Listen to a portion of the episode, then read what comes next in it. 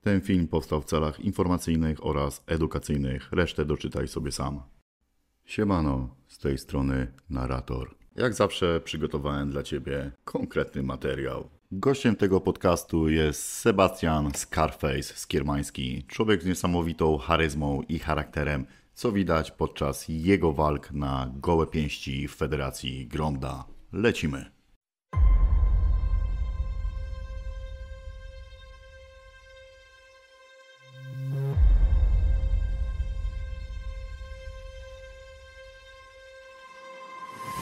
Twoja ksywa Scarface wzięła się zapewne od sznyty na twojej twarzy. Czy mógłbyś zdradzić historię tej blizny? Generalnie gdzieś tam zostawiałem tą historię e, dla siebie, ale mm, e, to był kurczę, 13 październik 2013, także zaraz będzie dziesięciolecie.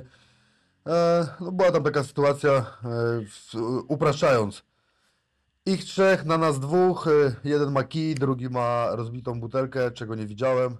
Od jednego dostaje z kija w głowę, drugi próbuje mnie dziabnąć po, po, po krtani omija o 5 mm tętnicę butla. E, Ta trójeczka została bardzo rozjebana, brzydko mówiąc, no i, no i dopiero później e, jeszcze spacer po kolegę w nocy, bo to była gdzieś chyba druga w nocy i zawieźli mnie do szpitala, żeby mnie. Tam oczywiście dalej dym, bo, bo, bo e, nie mogli nade mną zapanować. Lekarze, pielęgniarze pozlatywali się, ochrona szpitala. W pewnym momencie to już psy nawet przyjechały ale każdy bał się podejść, bo ja tam latałem cały we krwi, otwarta tutaj rana, no nie? No ale jakoś tam przyszła taka pani doktor, starsza pani doktor, zjebała mi z liścia i wtedy dopiero zacząłem słuchać. No, no i właśnie tak to wyglądało, no i później ciężki powrót do domu, bo to jeszcze kurczę, jeszcze wtedy z rodzicami mieszkałem, ostatni chyba rok mieszkania z rodzicami, bunkrowałem się z tą sznytą, kurwa, miałem 25 szwów na twarzy. I weź teraz kurwa ukryj w domu, mieszkając z, z, pod jednym dachem z ludźmi, ukryj przed nim, że ma coś takiego na twarzy, no nie? No, ale w każdym razie, w każdym razie po jakimś czasie to się wydało. E, no bo grubo było, już tam różne były kurwa, różne były, różne były historie, żeby chcieli kurwa cyganie zabić, nie wiadomo co, że wyrok został na mnie podpisany, takie rzeczy, a to wcale, wcale tak do końca nie było.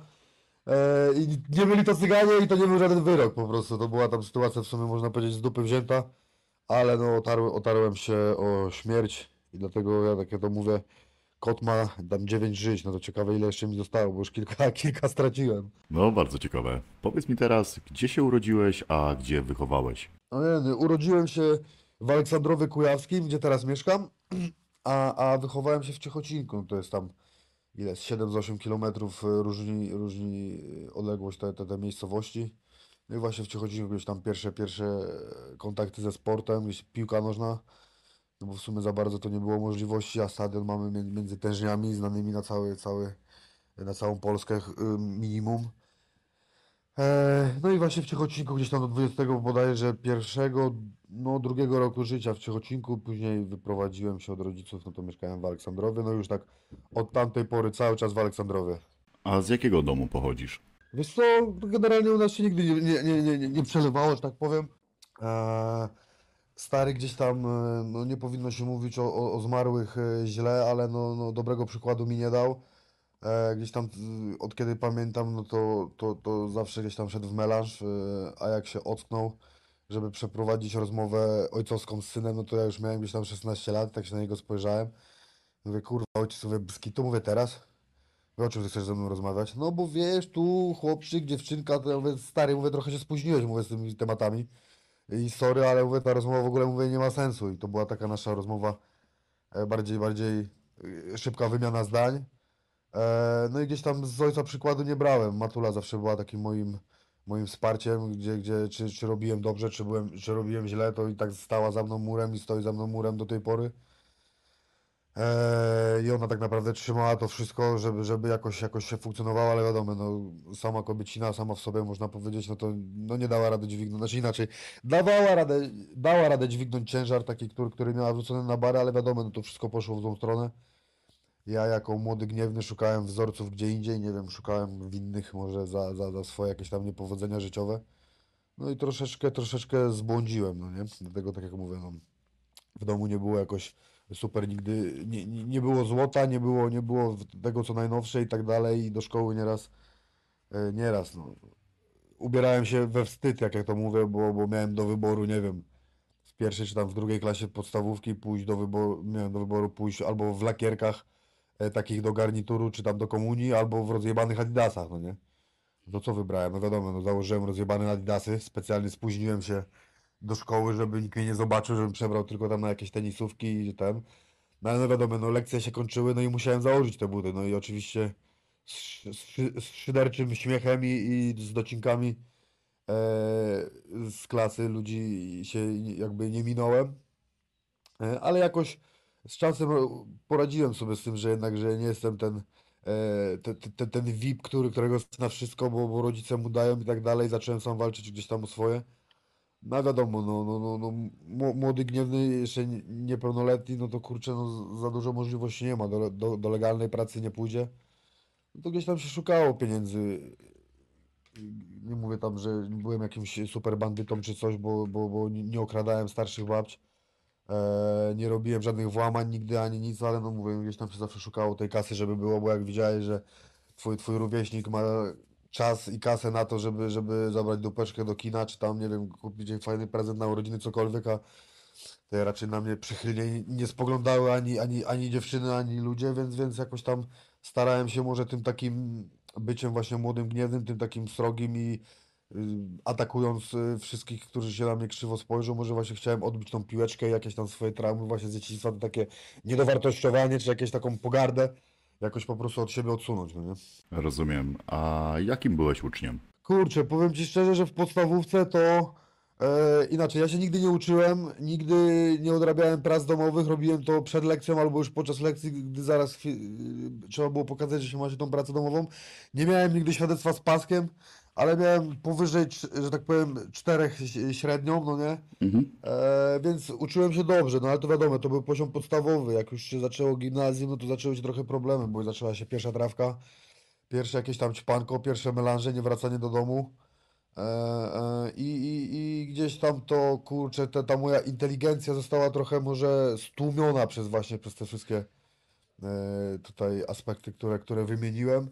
No i już te, te gimnazjum nie poszło tak dobrze, bo tam już była średnia, gdzie musiałem, gdzie musiałem e, poprawiać praktycznie co semestr jakieś, jakieś przedmioty, które po prostu tak naprawdę olewałem z tego względu, że nie chodziłem do tej szkoły. Wolałem iść tam gdzieś e, poszukać wrażeń, niż miałem czas tracić w szkole, która, która, która wtedy była dla mnie w ogóle jakąś abstrakcją tak naprawdę, bo miałem inne przeświadczenie tym bardziej, że mówię, no, do szkoły idąc, e, no to tracisz y, większość dnia, a ja wolałem gdzieś tam, nie wiem, spróbować gdzieś coś zarobić pieniążków i, i że- żeby mieć na jakieś tam ruchy swoje, no nie?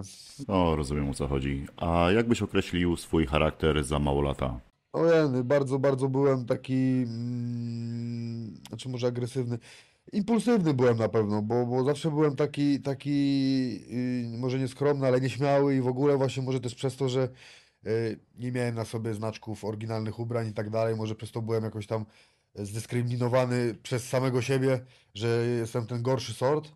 E, I raczej, raczej y, na każde jakby, nie wiem, złe spojrzenie w moją stronę e, reagowałem agresją i kurczę, to nieraz już to dzień dnia musiała być jakaś solówka w szkole i to takie głupie, ale no, no, no, no, ale to tak właśnie było i kurczę, wielokrotnie na pewno się, że tak powiem, minąłem z rzeczywistością i fuks jakbyś tam się przeszło obok, obok sytuacji, które mogły naprawdę dużo większe problemy mi przynieść niż i tak sam sobie przysporzyłem, ale no wiadomo, no czasem jeden, jeden przypadkowy cios i to nie uderzenie w kogoś, ale ktoś jak uderzy o ziemię, może niestety zabrać komuś życie i teraz już, już jestem tego świadomy i powiedziałem sobie, że na ulicy nie będę się dowartościowywał na pewno w żaden sposób. Jedynym miejscem, gdzie teraz pokazuję swoją wartość jest ring, więc i dom, bo wartość teraz mam nie tylko taką, że jestem biokiem, ale też jestem ojcem, e, kochającym ojcem i kochanym przez, przez, przez moje dzieci, więc myślę, że, że spełniam się w tym, co teraz robię. Jakie zasady zostały tobie wpojone, którymi kierujesz się do dziś? Wiesz co, zasady, generalnie jakieś tam, e, nie wiem, takie, takie typowo, nie wiem, więzienne zasady, bo tu widzę, że ludzie coraz częściej też to przelewają na, na, na wolność. E, jakoś nie, były, nie, nie brałem tego tak na tyle do siebie, żeby, e, żeby, żeby być przesadnie w tym, ale no wiadomo, no, no, nigdy, nigdy, nigdy nie współpracować z policją, e, kumplowi dupy, du, dupy nie ruchać, no bo e, można, można spać w jednym łóżku, ale nie można dotykać, skoro to jest e, jego świętość. No i szanować swoich rodziców, myślę, kurczę, no, no wiele razy, wiele razy, e, chociaż to, to może, to może do tego doszedłem e, sam, bo wielokrotnie też okazywałem im brak szacunku swoim zachowaniem, nad czym ubolewam i, łez mojej matki nie zmyję to na pewno, ale chociaż teraz staram się, jak jej dałem jej wnuka, o którym zawsze marzyła, jestem sportowcem, e, spełniam się w tym i pokazuję, pokazuję teraz inny, inny, innego Sebastiana niż kiedyś. E, I myślę, że to są takie kurcze główne zasady. No i przede wszystkim no co, no być sobą, nie udawać się, no bo kurwa e, w tych plastikowych czasach plastikowych charakterów jest dużo, dużo udawanych ludzi, udawanych e, sytuacji, jak, jakieś, jakieś, jakieś zachowania, później to wychodzi, że jednak, że jednak lipa, więc myślę, że po prostu być sobą takim, jakim jesteś. E, No albo ktoś akceptuje, albo nie. I to myślę, że takie, takie główne dewizy, de- dewizy, którymi żyję. Zajebiście. Wcześniej wspomniałeś, że szukałeś wzorów do naśladowania na ulicy. Czy mógłbyś się rozwinąć ten temat? Kto był twoim autorytetem?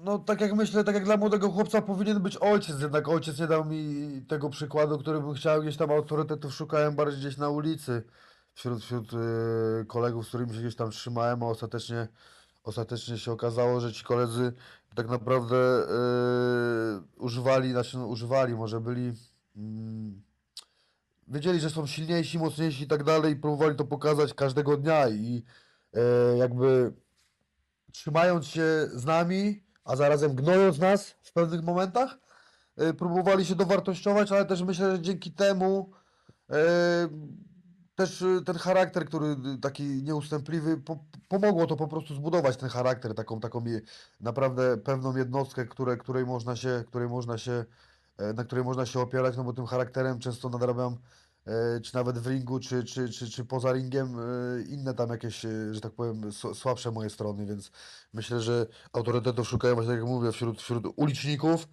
Ym, a teraz nie, teraz chciałbym, teraz chciałbym e, troszkę inną swoją postać jakby kreować, bo wiadomo, no tutaj no wszyscy praktycznie widzą mnie przez te parę sekund czy parę minut w ringu, e, ale to też to nie jest wszystko i to co jest w social mediach to też nie jest wszystko, bo te relacje, ja większość relacji tak naprawdę moje social media e, bardziej, bardziej kieruję pod, pod, e, pod, e, pod, pod moją pasję, pod sporty walki, ale jestem też w domku ojcem, więc, więc e, teraz jakby tworzę swoją własną wizję autorytetu i może nie biorę sam z siebie przykładu, ale jest wiele takich, e, wiele osób, które, które mógłbym wymieniać i z których jakby po cząstcz, po małej cząsteczce z ich zachowań, z ich, z ich podejścia do życia gdzieś tam sobie łączę taką jedną całość, którą kreuję właśnie na autorytet, ale dla mojego synka, żeby, żeby naprawdę dalej patrzył, bo teraz za, za parę dni praktycznie kończy dwa latka i chciałbym, żeby za 20 lat patrzył na mnie w ten sam sposób, w jaki patrzy na mnie teraz, a to jego spojrzenie i ten uśmiech to jest po prostu coś, co mnie zniewala. I właśnie dla, dlatego chciał, na razie w tym momencie chciałbym zbudować siebie jako autorytet, więc y, staram się, staram się jakby czerpać wiedzę z wielu źródeł. O tak. No, bardzo fajna odpowiedź. No bardzo miło. Pamiętasz, kim chciałeś zostać, jak dorośniesz? Ojejku. Chciałem piłkę, w piłkę grać. Chciałem w piłkę grać na wysokim poziomie, tym bardziej, że gdzieś tam do etapu juniorskiego szło mi dobrze. Byłem szybki, zawsze biegałem e, dużo, e, byłem dynamiczny, byłem, e, miałem silne nogi, mocne uderzenie. Wiedziałem, jak, jak, jak z piłką się zachować. Ba- Bardzo dużo. Ja nawet często trener, trener mnie zatrzymywał na treningu, bo ja zamiast podawać, wolałem całe boisko przejść tam bokiem i wrzucić na koniec, mimo że jeszcze, jeszcze jakby moi, moi, moi współgracze nie, nie docierali tam, dlatego chciałem być światowej klasy piłkarzem.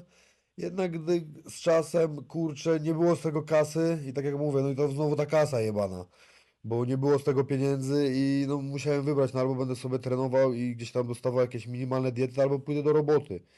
No i zrezygnowałem, wtedy zrezygnowałem e, z piłki nożnej totalnie i gdzieś tam po roku był mój pierwszy wyjazd chyba za granicę do pracy. I takie były, wiesz, zloty, upadki, tu jakiś wyjazd, tu powrót, tu byłem znowu z rok na miejscu, czy dwa, czy trzy, e, tu trochę potrenowałem, tu trochę nie trenowałem, gdzieś tam jakiś boks, coś, jakieś próby, e, próby e, startu w amatorskim MMA. No i tak, e, tak, tak do tego doszedłem, że e, 4 lata temu, 5 lat temu obrałem tą drogę, że chciałbym w te sporty walki iść, teraz spróbować, bo teraz jest ten mój czas. No i tak teraz właśnie jak rozmawiamy, no to już jestem już na jakimś etapie rozwoju tej, tej, tej, tej mojej złotej, myśl, złotej myśli. To powiedz mi taką rzecz. Wcześniej spróbowałeś boksu, ale jednak z jakichś powodów odpuściłeś. Później natomiast trafiłeś na salę e, i treningi MMA. Szybko odnalazłeś się w tej dyscyplinie? Ojejku, wiesz co, to po dwóch miesiącach treningów e, pojechaliśmy na pierwsze zawody wtedy do Arachionu Olsztyn. To był 2013 rok, też jakoś właśnie, kurczę, 13 albo 12 to był nawet. E, I pojechaliśmy wtedy do Arachionu Olsztyn na, na zawody. No i z jednej strony tam był mój kumpel, który mówi, dawaj Skieri, wpierdalaj się jak na solówce, a z drugiej strony trener, no spokojnie Sebastianek, to pierwsza walka, przeczytaj, zobacz, poczuj to. No ale no wiadomo, no trenera znałem dwa miesiące, kolegę dużo dłużej, no to posłuchałem jego, no i wpadłem.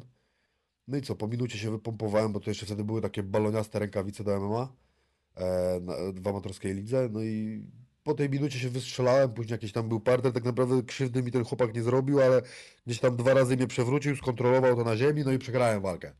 No stwierdziłem, że to, to nie jest to. No ale po jakimś tam pół roku znowu kolejny start, kolejna przegrana, później jakaś wygrana, później jakaś przegrana i tak, tak y, taką metodą prób i błędów mijały lata, ale to nigdy nie było to, bo próbowałem w tym MMA cały czas, ale nigdy nie poświęciłem się dla treningu, tak żeby się naprawdę przygotować porządnie, tylko po prostu poruszałem się, e, myślałem, że jest dobrze, a tak naprawdę no, no nie było dobrze, no i stąd gdzieś tam mój rekord, zanim zacząłem tutaj współpracować z moim obecnym trenerem, to był bodajże 3-8, czyli 3, 3 zwycięstwa, dwie porażki. Jakoś tak, no w każdym razie on nie był zbyt, e, zbyt w ogóle reprezentatywny.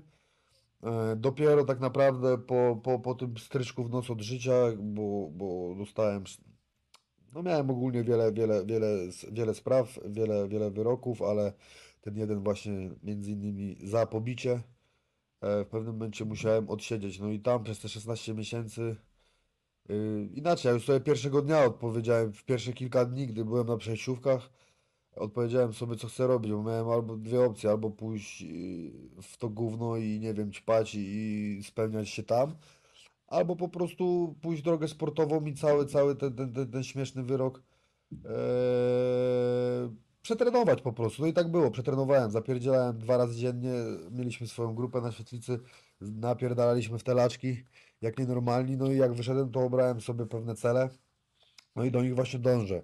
Spotkałem się z moim trenerem, z którym znałem się już wcześniej, ale spotkaliśmy się u naszego wspólnego mechanika, no i umówiliśmy się na trening. Zrobiliśmy jeden trening, na drugi dzień po- powtórzyliśmy drugi trening i to jeszcze był etap e, MMA.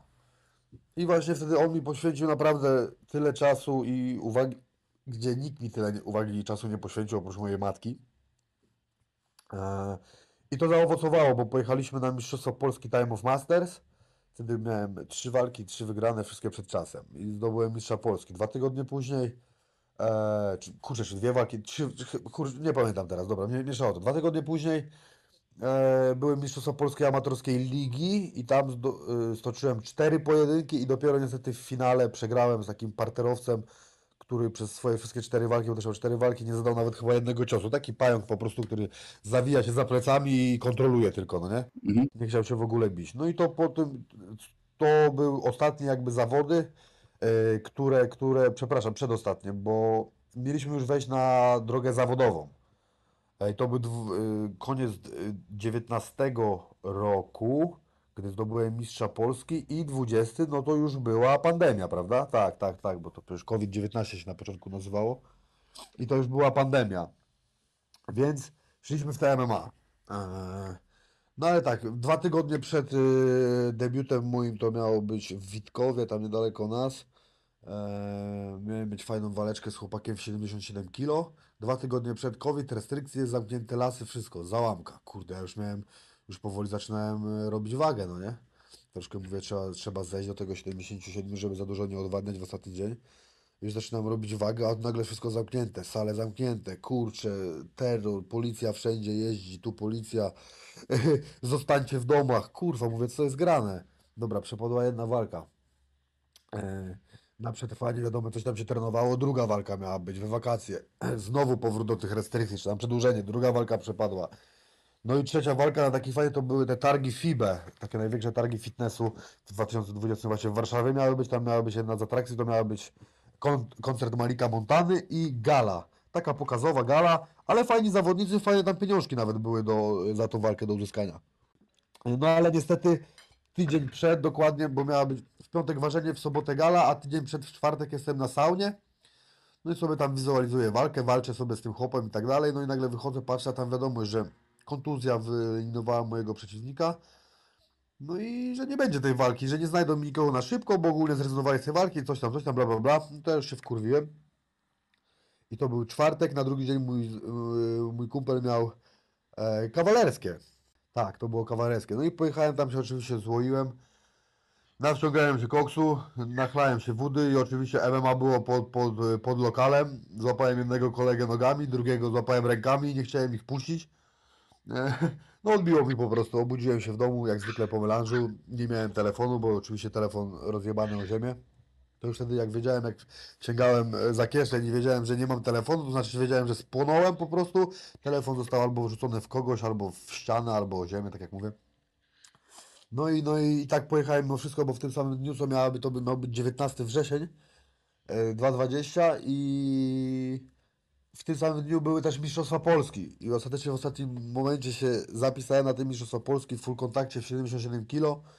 No i tam była oczywiście pierwsza walka super w minutę wygrana, a druga walka z takim mocnym chłopakiem, naprawdę mocnym, młody chłopak, Damian Rzepecki. On teraz e, widziałem przedłużył kontrakt z Fenem, ma rekord 5-0, naprawdę prospekt. E, i Cieszę się, że z takim człowiekiem mogłem, e, mogłem inaczej. Z tej porażki się cieszę, bo widzę, że to nie był przypadkowy koleś, tylko naprawdę konkretny chłopak i idzie teraz to dalej. Na pewno będzie o, o nim głośno. E, I właśnie z nim walkę przegrałem i po tym, niedługo po tym mój trener musiał tam jechać za granicę, pozamykać sprawy związane ze swoją firmą, no i ja wtedy chciałem zrezygnować, odpuścić w pizdu, mówię, kurwa, nie idzie. Tak najwyraźniej tak miało być, to miał być po prostu taki stempel, że MMA nie jest dla mnie, sporty walki nie są dla mnie, może tam na ulicy będę dobry, ale no to, to, to, to tyle. E, i, I odpuszczam, nie wiem, poszukam pracy gdzieś, nie wiem, czy pojadę do Niemiec, gdziekolwiek, chuj tam. No ale trener wrócił po e, niedługim czasie, no i, no i zapytał mnie właśnie, mówi Sebuś, e, teraz pomóż mi w decyzji, bo od Ciebie będzie też zależna, mówi. Albo wszystkie oszczędności wydaję, kupuję sobie jakiś konkretny samochód, albo robimy gym. Taki konkretny gym, bo to było zawsze moje marzenie, chciałbym mieć swój klub. No i tak mówię, kurczę, dobra, to robimy trening, pogadamy. No i zrobiliśmy trening i na koniec treningu mówię, słuchaj, chcesz to zrobić? Na pewno chcę. No to mówię, no to robimy. No i tak w tym momencie już trzeci roczek nam leci naszego Warrior Aleksandrów Kujawski. Z sukcesami oczywiście. E, ja troszkę swoją profesję zmieniłem, bo, bo sam jakby parteru już nie robię. No bo, znaczy robię z moimi, z moimi podopiecznymi, bo przygotowujemy teraz nawet chłopaków na Mistrzostwa Europy. E, jeździmy na Mistrzostwa Polskie, jeździmy na różne zawody. Mamy, mamy mistrzów Polski już u nas w młodym klubiku. Eee, jeden z moich takich głównych podopiecznych, Kamil Rudziński, który w zeszłym roku przywiózł 6 złotych medali, w tym dwa tytuły mistrza Polski. To jest taki nasz prospekt, którego, którego gdzieś tam też troszkę może promuję, któremu staram się bardziej pomóc, bo widzę w tym chłopaku potencjał. I widzę to zaangażowanie, bo, bo to też ma inaczej, może też troszkę bierze przykład teraz ze mnie to jest zajebiste, że teraz ze mnie ktoś bierze przykład, bo teraz można ze mnie brać przykład. E, bo, bo zapierdzielam naprawdę na to, żeby, żeby, żeby tą swoją legendę, swoją markę wybudować. I on bierze ze mnie przykład, bo przychodzi na trening i on nie pierdoli, głupio nie zadaje pytań zbędnych i tak dalej, robi to, co ma zrobić. I takie jest moja teoria, że on robi na cztery treningi robi pięć, bo on robi cztery od poniedziałku do czwartku, on jeszcze się zapyta, czy coś robimy w sobotę.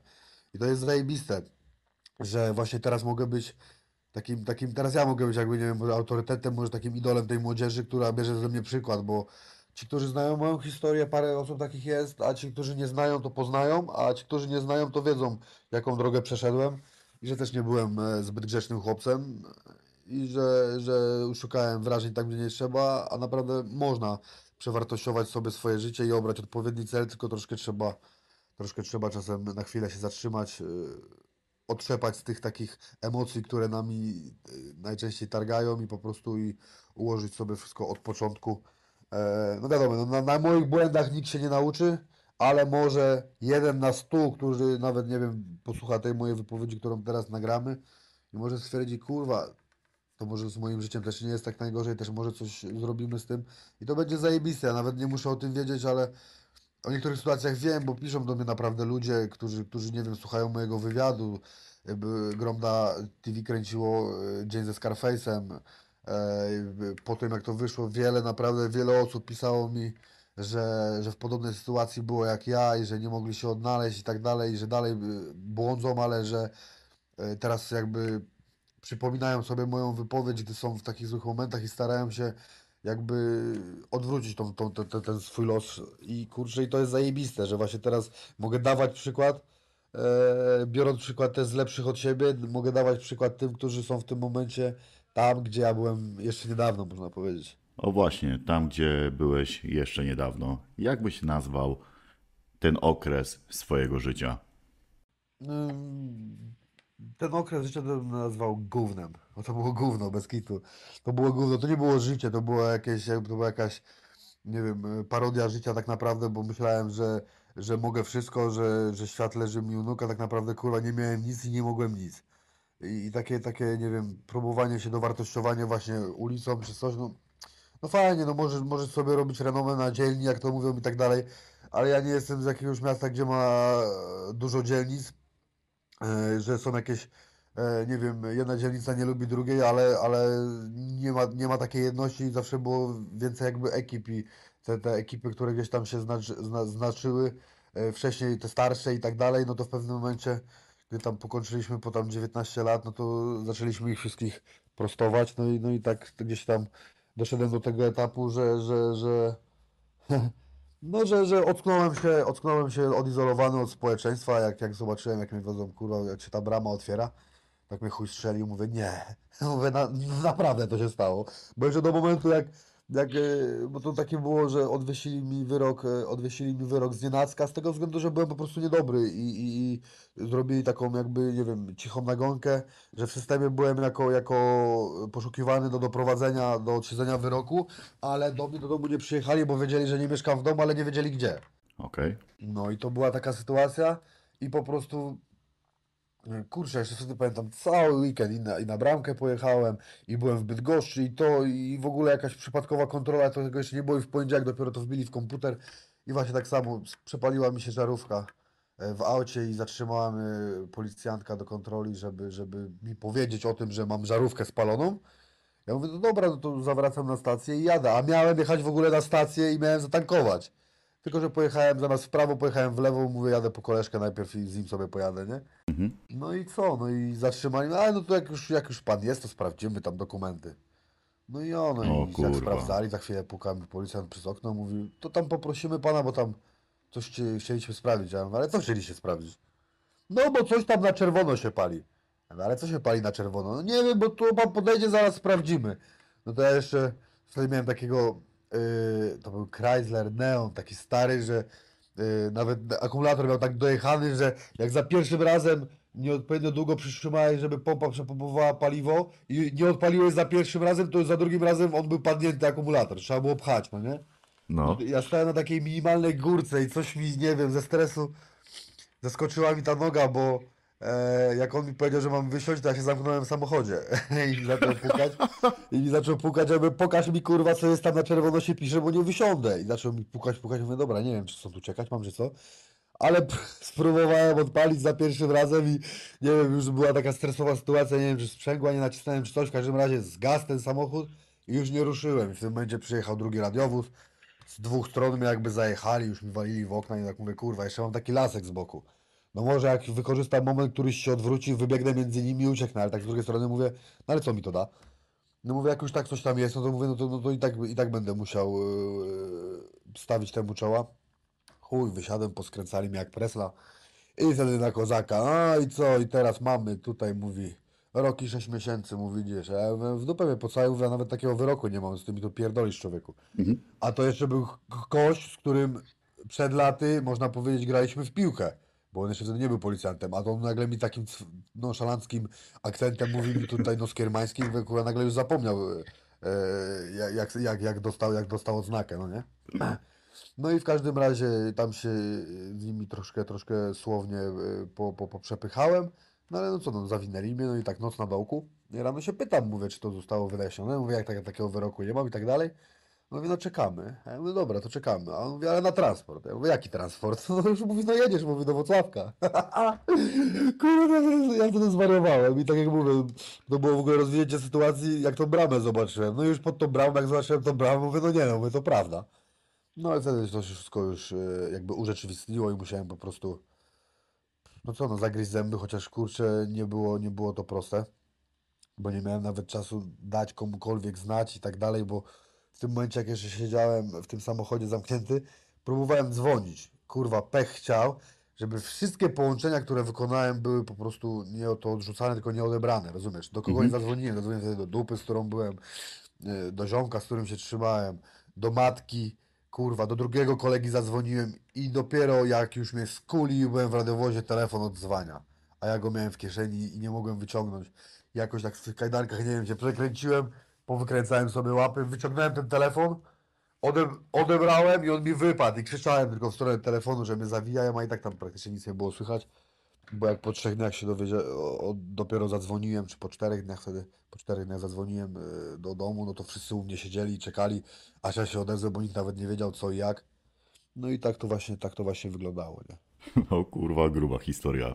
Do tematu więzienia jeszcze wrócimy. Teraz mi powiedz, czy miałeś problem z używkami? Tak, znaczy problem, wiesz co, problemu nie miałem, byłem, by- szedłem i były, no nie? Wiesz co, problem, problem może na tyle, co to nie, bo ja tam nigdy nie leciałem, nie wiem, na, na amfie po kilka dni nieprzespanych nocy czy coś, jak już, no to oczywiście, nie mówię, ja tam święty nie byłem, mi się wciągnęło i się jakieś, jakieś groszki zjadło eee, i z siebie nigdy coś świętego nie robiłem. Ale nie, nie było tak, że nie wiem, gdzieś tam leciałem naprawdę tak notorycznie, że codziennie i tak dalej, no nie? Gdzieś tam sobie lubiłem popalić zawsze, eee, ale, ale już był taki, był taki moment chyba w 2015 roku, tak, to był 2015 rok, e, gdzie przez całe wakacje praktycznie już i przed wakacjami jeździliśmy tutaj do takiej okolicznej imprezy. Oczywiście tam byliśmy królami parkietu i nie tylko. Wiadomo, jak, jak dyskoteka, alkohol, gdzie dużo ludzi jest, no to zaraz są jakieś, jakieś dziwne sytuacje, no ale to pasowało oczywiście, no bo jak. E, w każdym razie to już było tak, że i w weekend leciałem i na przykład w środę potrafiłem sobie jeden dzień polecieć. I tak mówię, kurwa, w pewnym momencie, mówię, coś już jest nie tak, mówię, muszę coś zrobić. No i pamiętam, pojechałem na, na imprezę e, jako kierowca, żeby nie pić. No ale tak się złoiłem, że wyjeżdżając z parkingu pocałowałem się z drugim samochodem na wstecznym, nawet nie zauważyłem, że za, za mną samochód stoi. Wywalili mi wtedy z samochodu chłopy i tam ktoś, no jakoś tam wyszło tak, że ktoś inny w ogóle pojechał, bo ja byłem po prostu nie w stanie. I wtedy sobie powiedziałem, mówię, aha, to jak już ja wsiadam za kółko i jeszcze nie miałem wtedy prawa jazdy oczywiście, a pojechaliśmy do Kokotka, to było tam prawie 100 kilometrów, nie? No. Nie miałem prawa jazdy i mówię, nie, koniec z tym, bo się zajadę. I wtedy pamiętam, e, pojechałem, e, to było z marszu, bo to był menaż weekend, a my chyba w następny piątek pojechaliśmy z marszu, praktycznie bez treningów, pojechałem na zawody na Puchar Wielkopolski, żeby dostać po prostu w pizdę. Chciałem dostać w pizdę, żeby, żeby, żeby się otrząsnąć, no nie? Żeby się otrząsnąć, żeby, żeby mi się odechciało melanżować. No i pierwsza walka e, z kolejnym właśnie mocnym nazwiskiem, bo z Adamem e, Łaguną, który jest czołowym zawodnikiem organizacji Babylon, teraz walczył o pas niedawno. Eee, przegrałem z nim wtedy tą pierwszą walkę na punkty. Poza tym nie znokautowałem na nic, ale skontrolował dobrze, no bo wiadomo, z zapaśniczej szkoły wygrał tą walkę. I drugą walkę miałem z Berserkerem z, z Gdańska, nie pamiętam nazwiska, ale on mi wtedy wypierdolił takie kolano w splot, gdzie zgasło mi światło i się ocknąłem, jak mnie podnosili z ziemi. Nawet nie byłem świadomy tego, że się skończyła walka. I to, w jaki sposób padłem i zobaczyłem filmik, jak klęczałem, a nawet nie, nie, nie, nie skontrolowałem tego. Dało mi pstryczka w nos i wtedy skończyłem z ćpaniem, rzuciłem wtedy palenie, bo paliłem papierosy i przygotowałem się. I to było wtedy, gdy pierwszy raz poznałem mojego obecnego trenera Dawida Rutkowskiego. E, Bo trenowałem w Fight Clubie Aleksandrów Kujawski u innego trenera, u jego kolegi z dawnych lat, a do niego e, chodziliśmy jeszcze na dodatkowe trening, treningi, przepraszam. I wtedy się przygotowywaliśmy na Mistrzostwa Polski w Jedwodao. Rzuciłem palenie, rzuciłem ćpanie, zacząłem biegać, zacząłem trenować, poświęcać się i wtedy przywiozłem pierwszy swój medal, który był złotym medalem, wygrałem wszystkie walki. Eee, złoty medal przywiozłem i tytuł mistrza Polski w Jedwodao w, te, w tej dziedzinie Tidao, czyli stójka. E, to praktycznie jest zasady K1. Okej? E, I, I to był taki, ten 2015 to był taki kulminacyjny moment, gdzie zacząłem już troszkę bardziej nad sobą pracować e, i tak dalej, ale to jeszcze nie było to, bo ten taki ten ogień wewnętrzny, dzie, dziecięcy jeszcze e, we mnie był i wystarczył jeden jakiś tam zapalnik i po prostu wybuchałem i no i przez to też kurczę później problemy, bo i, i jakieś wyroki i tak dalej, to jeszcze przed 2015 rokiem miałem większość tych wyroków i to jeszcze można było tak, ja miałem mega fuksa, bo ja miałem na przykład za pobicie dwa wyroki z, z jednego artykułu, ale to jeszcze były stare, stare czasy i dobry adwokat mi to po prostu ogarnął, że miałem. I miałem rok i 4 miesiące, to był ten pierwszy wyrok, później dwa lata miałem za pobicie, później jeszcze miałem e, 8 miesięcy za oszustwo, ale to było po prostu niespłacenie kredytu. Mhm. E, I jeszcze c- 115 dni to miałem, to było, bo to było na pół podzielone jakby prace społeczne też za coś tam, nie? E, No i tak naprawdę wjeżdżając na ten wyrok, no to miałem 4 lata wyroku i gdybym, gdybym walczył, gdybym, gdybym e, posłuchał też niektórych rad, na przykład do napisania o wyrok łączny, no to nie wiem, może by mi nawet nie zbili i bym siedział od deski do deski te 4 lata, no nie? Mogłoby tak być. I te 4 lata kończyłoby się dokładnie 9 października 2021. 9 października, bo 9 października 17 y, mnie, mnie położyli, no nie? Okej? I teraz taka, taka, taka, no i to jest sobie piękne z tej sytuacji, że w dniu, w którym tak naprawdę wychodziłbym na wolność jako, jako, jako skończeniec tak naprawdę od zera, e, dokładnie tego 9 października o godzinie 15.34 urodził się mój syn Nataniel. Więc, więc dostałem szansę od Boga, dostałem szansę od, od e, całej tej energii, która nami wszystkimi em, e, steruje, na to, że nie odwiesili mi tych wyroków. One mi, jeden, jeden z tych wyroków miesiąc po, e, miesiąc po wypuszczeniu mnie na wolność e, zszedł, a chyba pół roku po zszedł ten drugi. E, I po 16 miesiącach 6 lutego 2019 już wróciłem do życia i mogłem się spełniać od tamtej pory. To był mój reset, taki, taki, taki życiowy pstryczek w nosek, ja to mówię i od tamtej pory idę trochę, trochę bardzo inną drogą. Chciałbym jeszcze nawiązać do tego, jak ty to określiłeś, wewnętrznego ognia. Powiedz mi, czy często wdawałeś się w bójki? Tak, no to, to to, to było tylko tak naprawdę, e, no może nie tyle co szukanie, ale tylko gdzieś jakiś impuls, coś się, coś się działo, no to już trzeba było tam być, a może coś się udało, może ktoś się jeszcze dodatkowo krzywo spojrzy i, i, i, może coś z tego wyjdzie, czy na imprezie, wiesz, jak to, jak trochę alkoholu się wypiło, e, ura bura, szef podwóra, e, szeroko łokcie, ktoś tylko wpadł i zaraz, zaraz e, wychodziły z tego jakieś sytuacje, więc tak, tak i, i mieliśmy takie, mieliśmy takie przeświadczenie, że że albo będą szanować, albo będą się bać. I tak, i tak w, tej, w tych naszych y, wioskach e, robiliśmy tam porządki, ale też przez co, przez takie właśnie też sytuacje troszkę, troszkę nieeleganckie, znaczy może nieeleganckie, ale takie właśnie agresywne. Bardzo dużo znajomych poznaliśmy, gdzie, gdzie, gdzie później do tej pory mamy, mamy, mam z nimi kontakt. I właśnie przez takie sytuacje, gdzie gdzieś tam jakieś właśnie była y, sytuacja między nami, jakiś zgrzyt, a później się okazało, że i my jesteśmy normalne, w porządku chłopaki i oni. Do tej pory mamy, tak jak mówię, kontakt i, i, i, i dobre relacje są między nami, więc to takie, że, że tylko, z, y, tylko złe z, ty, z tych sytuacji złych można było wyciągnąć, to też nie, da- nie tak do końca, no nie? Częściej ty prowokowałeś afery, czy może miałeś pecha, że trafiałeś na osoby, które szukały przysłowiowego palca do pupy? Tak, potrafiłem być taki pro, y, pro, prowokacyjny, moje, moje zachowania mogły być takie właśnie pro, pro, prowokujące, a jak ktoś już mnie sprowokował, to, no, to, to już wtedy nie, nie, nie było zmiłuj. E, Wystarczyło czasem nawet jakieś głupie spojrzenie i zaraz e, szły jakieś teksty, wiadomo, od słowa do słowa.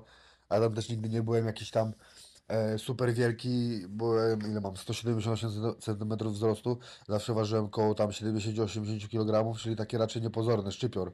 A, a później kończyło się to tak, że, że ci właśnie co prowokowali najbardziej na milicję dzwonili. E, Bo, bo się okazało, że szczypior nagle wpadł, y, złożył jednego i jeszcze dwóch to stało z boku, a, a była z nimi kobieta, która to wszystko nakręciła i ona pierwsza zadzwoniła na policję i nagle po dwóch miesiącach przyjeżdżają do mnie do domu i zapraszamy tutaj na, na, na rozpoznanie, czy to był pan, czy to nie, czy to nie był pan. I to Rozumiem. były takie sytuacje z dupy, których, których tych, tych właśnie sytuacji żałuję, chociaż, chociaż y, i tak myślę, że ja z, na, z największego minusa staram się zawsze chociaż jakiś plus e, znaleźć i myślę, że i nawet z tych takich y, najbardziej minusowych sytuacji coś tam by się jakiegoś pozytywnego wyciągnęło, więc e, bardziej jako lekcja niż jako, jako, jako, jako nie wiem, jako, jako kara, jako, jako jakiś, jako nagana. Okej, to powiedz mi, czy zawsze wygrywałeś uliczne awantury? Nie, nie, ja tam mówię, nie jestem e, alfą i omegą. E, najczęściej, gdy, gdy, gdy leciałem, no to byłem e, nawalony po prostu i nieraz się obudziłem, gdzieś tutaj coś bolało i tak dalej. I później opowiadali, że o, do tego się zjebałeś, a e, przycisnął cię tylko do ziemi, bo byłeś w takim stanie, że się o własne nogi przewracałeś. Więc nie, ja tam nie jestem, nie jestem niezniszczalny. Chociaż czasem tak się czuję. E, teraz to jest zupełnie co innego, wiadomo, ale nie, nie. Były sytuacje, które, które, które, które były na moją niekorzyść i na pewno też taką jedną sytuacją było, ale to kurczę, to gimnazjum, nie? Przez, całe gimnazjum było wszystko w porządku i ostatnia klasa, e, początek, początek roku, gdzie takie wrzesień to był taki jakby e, miesiąc pokazywania swojej, swojej pozycji, no i tam też sprowokowałem takiego chłopaka, którego po prostu e, gdzieś tam nie trawiłem wewnętrznie za jakieś dawne czasy jeszcze z podstawówki. O, na tej zasadzie. No i podszedłem na przerwie do niego, no i tam, e, że to, że solówka i tak dalej, ale o co ci chodzi? No i oczywiście wtedy dostał z liścia, bo już nie mogłem go sprowokować, no i jak dostał z liścia, no to, no to, e, no to e, się zgodził. No umówiliśmy się na, na, na tą solówkę, oczywiście na tym boisku, co zawsze wszystkie solówki były, to nie była jedna, jedyna, bo oczywiście było kilka, tak jak mówię, wrzesień, e, miesiąc zaznaczania swojej pozycji, no i wtedy taki, taki, taki, taki chłopak przerywał, bo on w stójce mnie tutaj jakby bił, a ja go łapałem za nogi i rzucałem na ziemię, próbowałem go rozbijać. Nie wiem, jakoś tak miałem naturalnie po prostu w, w tą stronę sobie szedłem. E, no i on przerywał co chwilę i do góry, i do góry, no i tak wyszło, że ja zbierałem w tej stójce i zbierałem, i zbierałem i w pewnym momencie ktoś inny jakby, który był niezbyt za nimi, bardziej za mną, podszedł, rozdzielił, że tak powiem, nas i kazał im się ciągnąć i tak dalej i w ogóle, i że nie ma przerywania i w ogóle koniec solówki, tam po liściu tam dał i tak dalej i się na tym rozłączył, ale ja powiedziałem nie, tak nie będzie, mówię kurwa, że tu chłop, którego już chyba ze dwa czy trzy razy zmuciłem, że tutaj prawie dał mi radę. No wtedy z takim chłopakiem kupiliśmy worek, powiesiliśmy u niego za domem worek, napchaliśmy go szmatami, piaskiem, czym nam się tylko dało i napierdalaliśmy w ten worek, ale to chodziliśmy, mówię Ci, rano, wieczorem, a i jak w ciągu dnia nie było co robić, to co robimy? No to idziemy na worek. I w ten worek biliśmy i biliśmy, między sobą robiliśmy sparingi, siłownia i to. No i po miesiącu złapałem tego gościa właśnie, z którym tą solówkę bym przegrał. To wtedy pamiętam, jego zmuciłem, jego kolegę i jeszcze yy, okoliczny, znaczy okoliczny, obok był taksówkarz, na którego rzuciłem samochód, jeszcze jego auto ucierpiało i jeszcze rynny w takim obiekcie, obok którego to było, yy, powyrywałem, skopałem, po prostu rozbiłem na nich swoje ręce, taka była agresja, no ale oczywiście nie zrobiłem tego po trzeźwemu. Na drugi dzień znowu ich spotkałem, chcieli się wytłumaczyć, znowu zrobiłem to samo i wtedy już czułem się spełniony, że odbiłem tą piłeczkę, która, która przed chwilą mnie trafiła. No i to tak właśnie taka sytuacja, taka, która naj- najbardziej która utkwiła w pamięci, którą właśnie bym, prze, że tak powiem, przegrał, no nie? Grubo.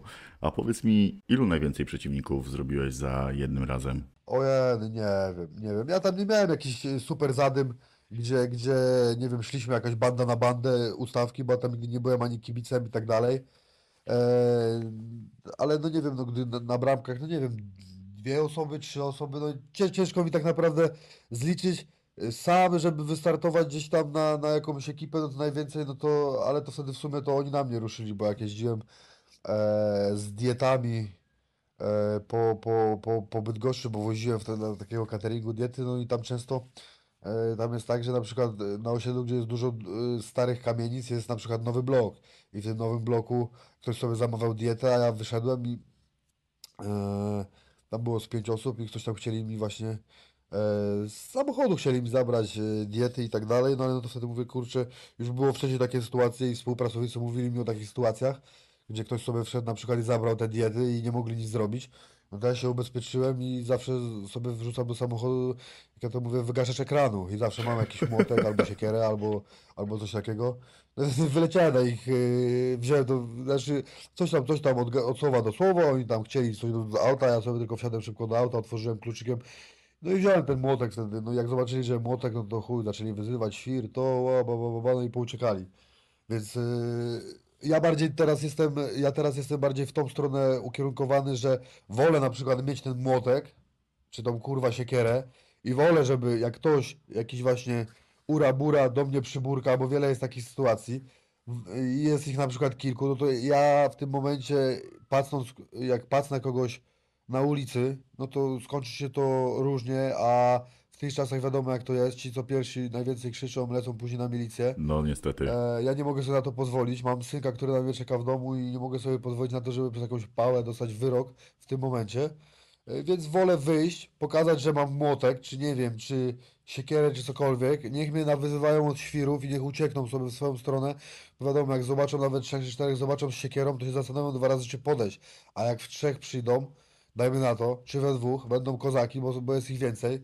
Ja ich złożę, no i później się to skończy tak, że ja jako teraz sportowiec zawodowy, który, którego ręce są traktowane jako broń biała, będę miał i to nie liche problemy, więc e, tak jak mówię, wolę mieć ten wygaszacz ekranu, który niech on sobie leży, nie będzie nigdy użyty, ale jak, jak będzie, jakby, jak będę miał użyć swoich rąk, to wolę pokazać to, że coś takiego mam, żeby ktoś po prostu zwątpił i sobie poszedł w swoją stronę, niż ja mam swoimi rękami pokazywać mu, gdzie jest jego miejsce. Bardzo fajny patent. Powiedz mi teraz, czy pamiętasz swoją najbrutalniejszą solówę? O, najbrutalniejszą solówę. Yy, kurczę, no myślę, że myślę, że jak już tego chłopaka właśnie co na, bo ja go na dworcu złapałem po tych treningach ciężkich na worku, no to wtedy tam bardzo dużo w kałuży, w kałuży krwi. No i może też e, w sumie ten mój pierwszy wyrok, tak, który też siedziałem, to było z chłopem taki, po, znaczy poważany, kurwa, no, siłownię w, w Ciechocinku miał, czy ma nawet. Chuj mu ogólnie w dupę, ale zaczepiał jakichś dzieciaków. Chłop 120 kg, arm wrestlingowiec. E, zaczepiał dzieciaki jakieś na rynku, a ja szedłem, to był dzień mojej osiemnastki. E, szedłem do mojej chrzestnej z tortem. Mhm. I, I coś tam widziałem, zaczepiał tych dzieciaków. No i nie wiem, no i też byłem podpity i tak jak mówię, no widziałem jakąś sytuację, no to musiałem się odezwać. No i mówię do niego, ty, mówię, pojebało cię, mówię, znajdź, y, mówię, w swoim, w swoim, jakby swoich rozmiarach przeciwnika, a nie dzieci zaczepiasz, mówię. Chyba, że jesteś, mówię, już, to drugie już było niepotrzebne, bo tam y, dojebałem jeszcze tekstem, że chyba, że jesteś jakiś, kurwa, mówię, jebnięty i mówię, się grzejesz na te dzieci. W sensie takim, że, że już mówię, jakby, no jakiś tam użyłem że jakbym mu od pedofila pocisnął. No i on zaczął wtedy iść do mnie i coś tam, coś tam, coś tam. No i tak mi jedną prawą ręką, jak dobrze pamiętam, rzucił mi tort, który miałem w ręku i lewą ręką mi z liścia zajebał. No to ja wtedy od razu wjazd z niego, lewy, prawy, lewy, prawy, lewy, prawy, lewy, prawy. Padł i przekopa, i przekopa, i przekopa. To podobno jak go, jak go znalazła kobieta, która jechała i wezwała e, pogotowie, to ponoć leżał właśnie tam w kałuży krwi i krzyczał, znaczy krzyczał, jęczał pomocy, no nie? Okej. Ja tego już nie widziałem. Nie pamiętam tej sytuacji tak obrazowo, bo wiadomo, sam, sam coś tam wypiłem na 18 w domu i, i też już no nie zwracałem uwagi, no skopałem go, leżał, no to mówię, dobra, zaliczony, idziemy dalej, nie? No ale no to właśnie to niestety skłoniło się do tego, że, że, że ten wyrok, który, który, który wtedy dostałem, bo to był mój pierwszy wyrok jakby sądowy, e, chyba moja druga sprawa, ale pierwszą, bo tam miałem chyba jako 17-latek za wybicie szyby samochodowej śmietnikiem. Pięknie. E, To miałem umorzone jako właśnie jako nieletni i tak dalej, że pierwszy raz karany, a to był mój pierwszy wyrok właśnie, bo to był 2011 rok, a w 2012, a wtedy w 2011, jak już wiedziałem, że jest lipa, no to e, przed sprawą, jakby przed przesłuchaniem wyjechałem e, do, do Anglii, ale jak się, do, bo miałem e, inaczej, miałem dwie sprawy, bo dwa tygodnie wcześniej też była sytuacja, gdzie wpadliśmy e, w orkiestry strażackie, słuchaj, w Ciechocinku był zlot taki ogólnopolski orkiestr strażackich. I w, no nie spodobało mi się, że na moją koleżankę się wtedy spojrzał, no i, no i to, no i to właśnie to, tak, to była taka zaczepka, że wpadłem w orkiestrę i tam chyba były 23 osoby wezwane jako świadkowie, z czego dwoje tylko byli jakby z mojej strony, bo to byli moi rodzice. I, i, i, te, I to wtedy ja myślałem, ja wtedy nie wiedziałem, że coś takiego jest jak paragraf 91 ciąg zdarzeń. To było wcześniej, że wszystkie jakby wszystkie e, przestępstwa popełnione z jednego artykułu w przeciągu 6 miesięcy łączone są w jeden wyrok. No jest coś takiego. E, A to były dwa pobicia. Ja myślałem, że tak, mówię, za pierwsze pobicie za tych orkiester dostanę wyrok. Za tego chłopa, co go skatowałem na, na tym rynku, dostanę drugi. Pierwszy mi odwieszą, idę siedzieć. Mówię, wyjeżdżamy. No i wtedy wyjechałem. Ale po, po chyba po dwóch miesiącach okazało się, że to jest jednak wszystko bez lipy będzie, bo skończy się to wyrokiem w zawieszeniu, tylko mam wrócić, stawić się, złożyć zeznania i, i dostanę wyrok w zawieszeniu jakiś tam e, większy niż tam rok po prostu, no nie? No i miały być chyba dwa lata na pięć, a wtedy chyba adwokat wywalczył rok i cztery miesiące na cztery lata.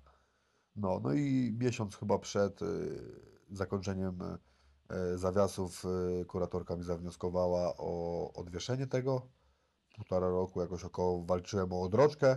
Odroczyli mi to na pół roku, a po chyba czterech miesiącach mnie zabrali z ulicy, no bo no bo e, e, to było za to było za aha, parapetówka na blokach. Na chwilę się przeprowadziłem do Ciechocinka, zrobiłem parapetówkę, spłonąłem na melanżu, a wtedy pamiętam, to był dzień, gdzie z Lombardu wykupiłem swój telefon, który miałem zastawiony i wisiał kij golfowy, wiesz? I mówię, ile ty chcesz za ten kij?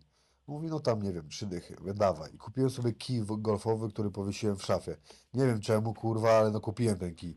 No i spłonąłem na tym melanżu i w pewnym momencie wszedłem do pokoju, wszyscy się pytają, gdzie jest Seba, gdzie jest Seba, ja wszedłem z tym kijem, tak jakbym w ogóle wszedł w ogóle i zobaczył, nie wiem, wrogów, obcych ludzi. A co wy tu kurwa robicie? Mówię, wypierdalać. I tak przez ten stół, przez te szkła, wszystkie tym kijem. Zaczęli wszyscy uciekać ode mnie z domu, a ja za nimi. No fest. No i porozwalałem, porozwalałem kilka samochodów na osiedlu.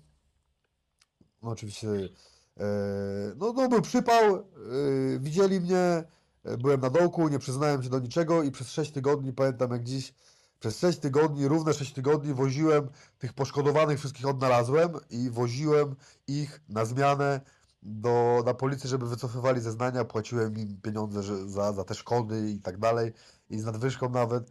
No i pamiętam, że 6 października 2017 zawiozłem ostatnią poszkodowaną, Dobra. której nie chcieli przyjąć, a w, i wtedy 6 października y, już przywiozła policjantka na komisariat y, wniosek o doprowadzenie mnie. To już było takie, bo oni już wiedzieli, że odpierdalam cały czas, że odpierdalam i że muszą mnie schamować po prostu, bo będę dalej odpierdalał.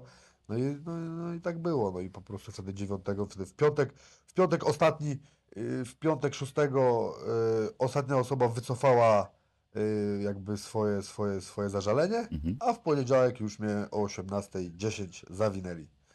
No i to była taka sytuacja. Stary, muszę się o to zapytać. Ty wjechałeś w orkiestrę? Tak.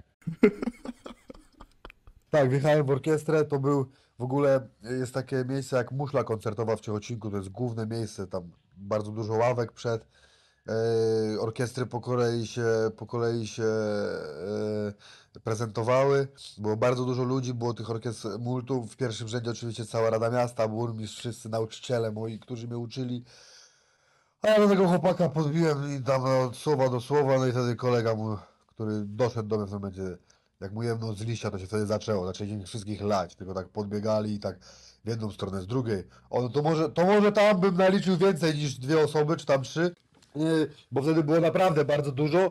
Trzech, yy, trzech zeznawało przeciwko nam, tak jakby trzech poszkodowanych, ale no tam był gruby dym, tam te orkiestry leciały, te dziadki, wszyscy młodzi, starzy, na zmianę.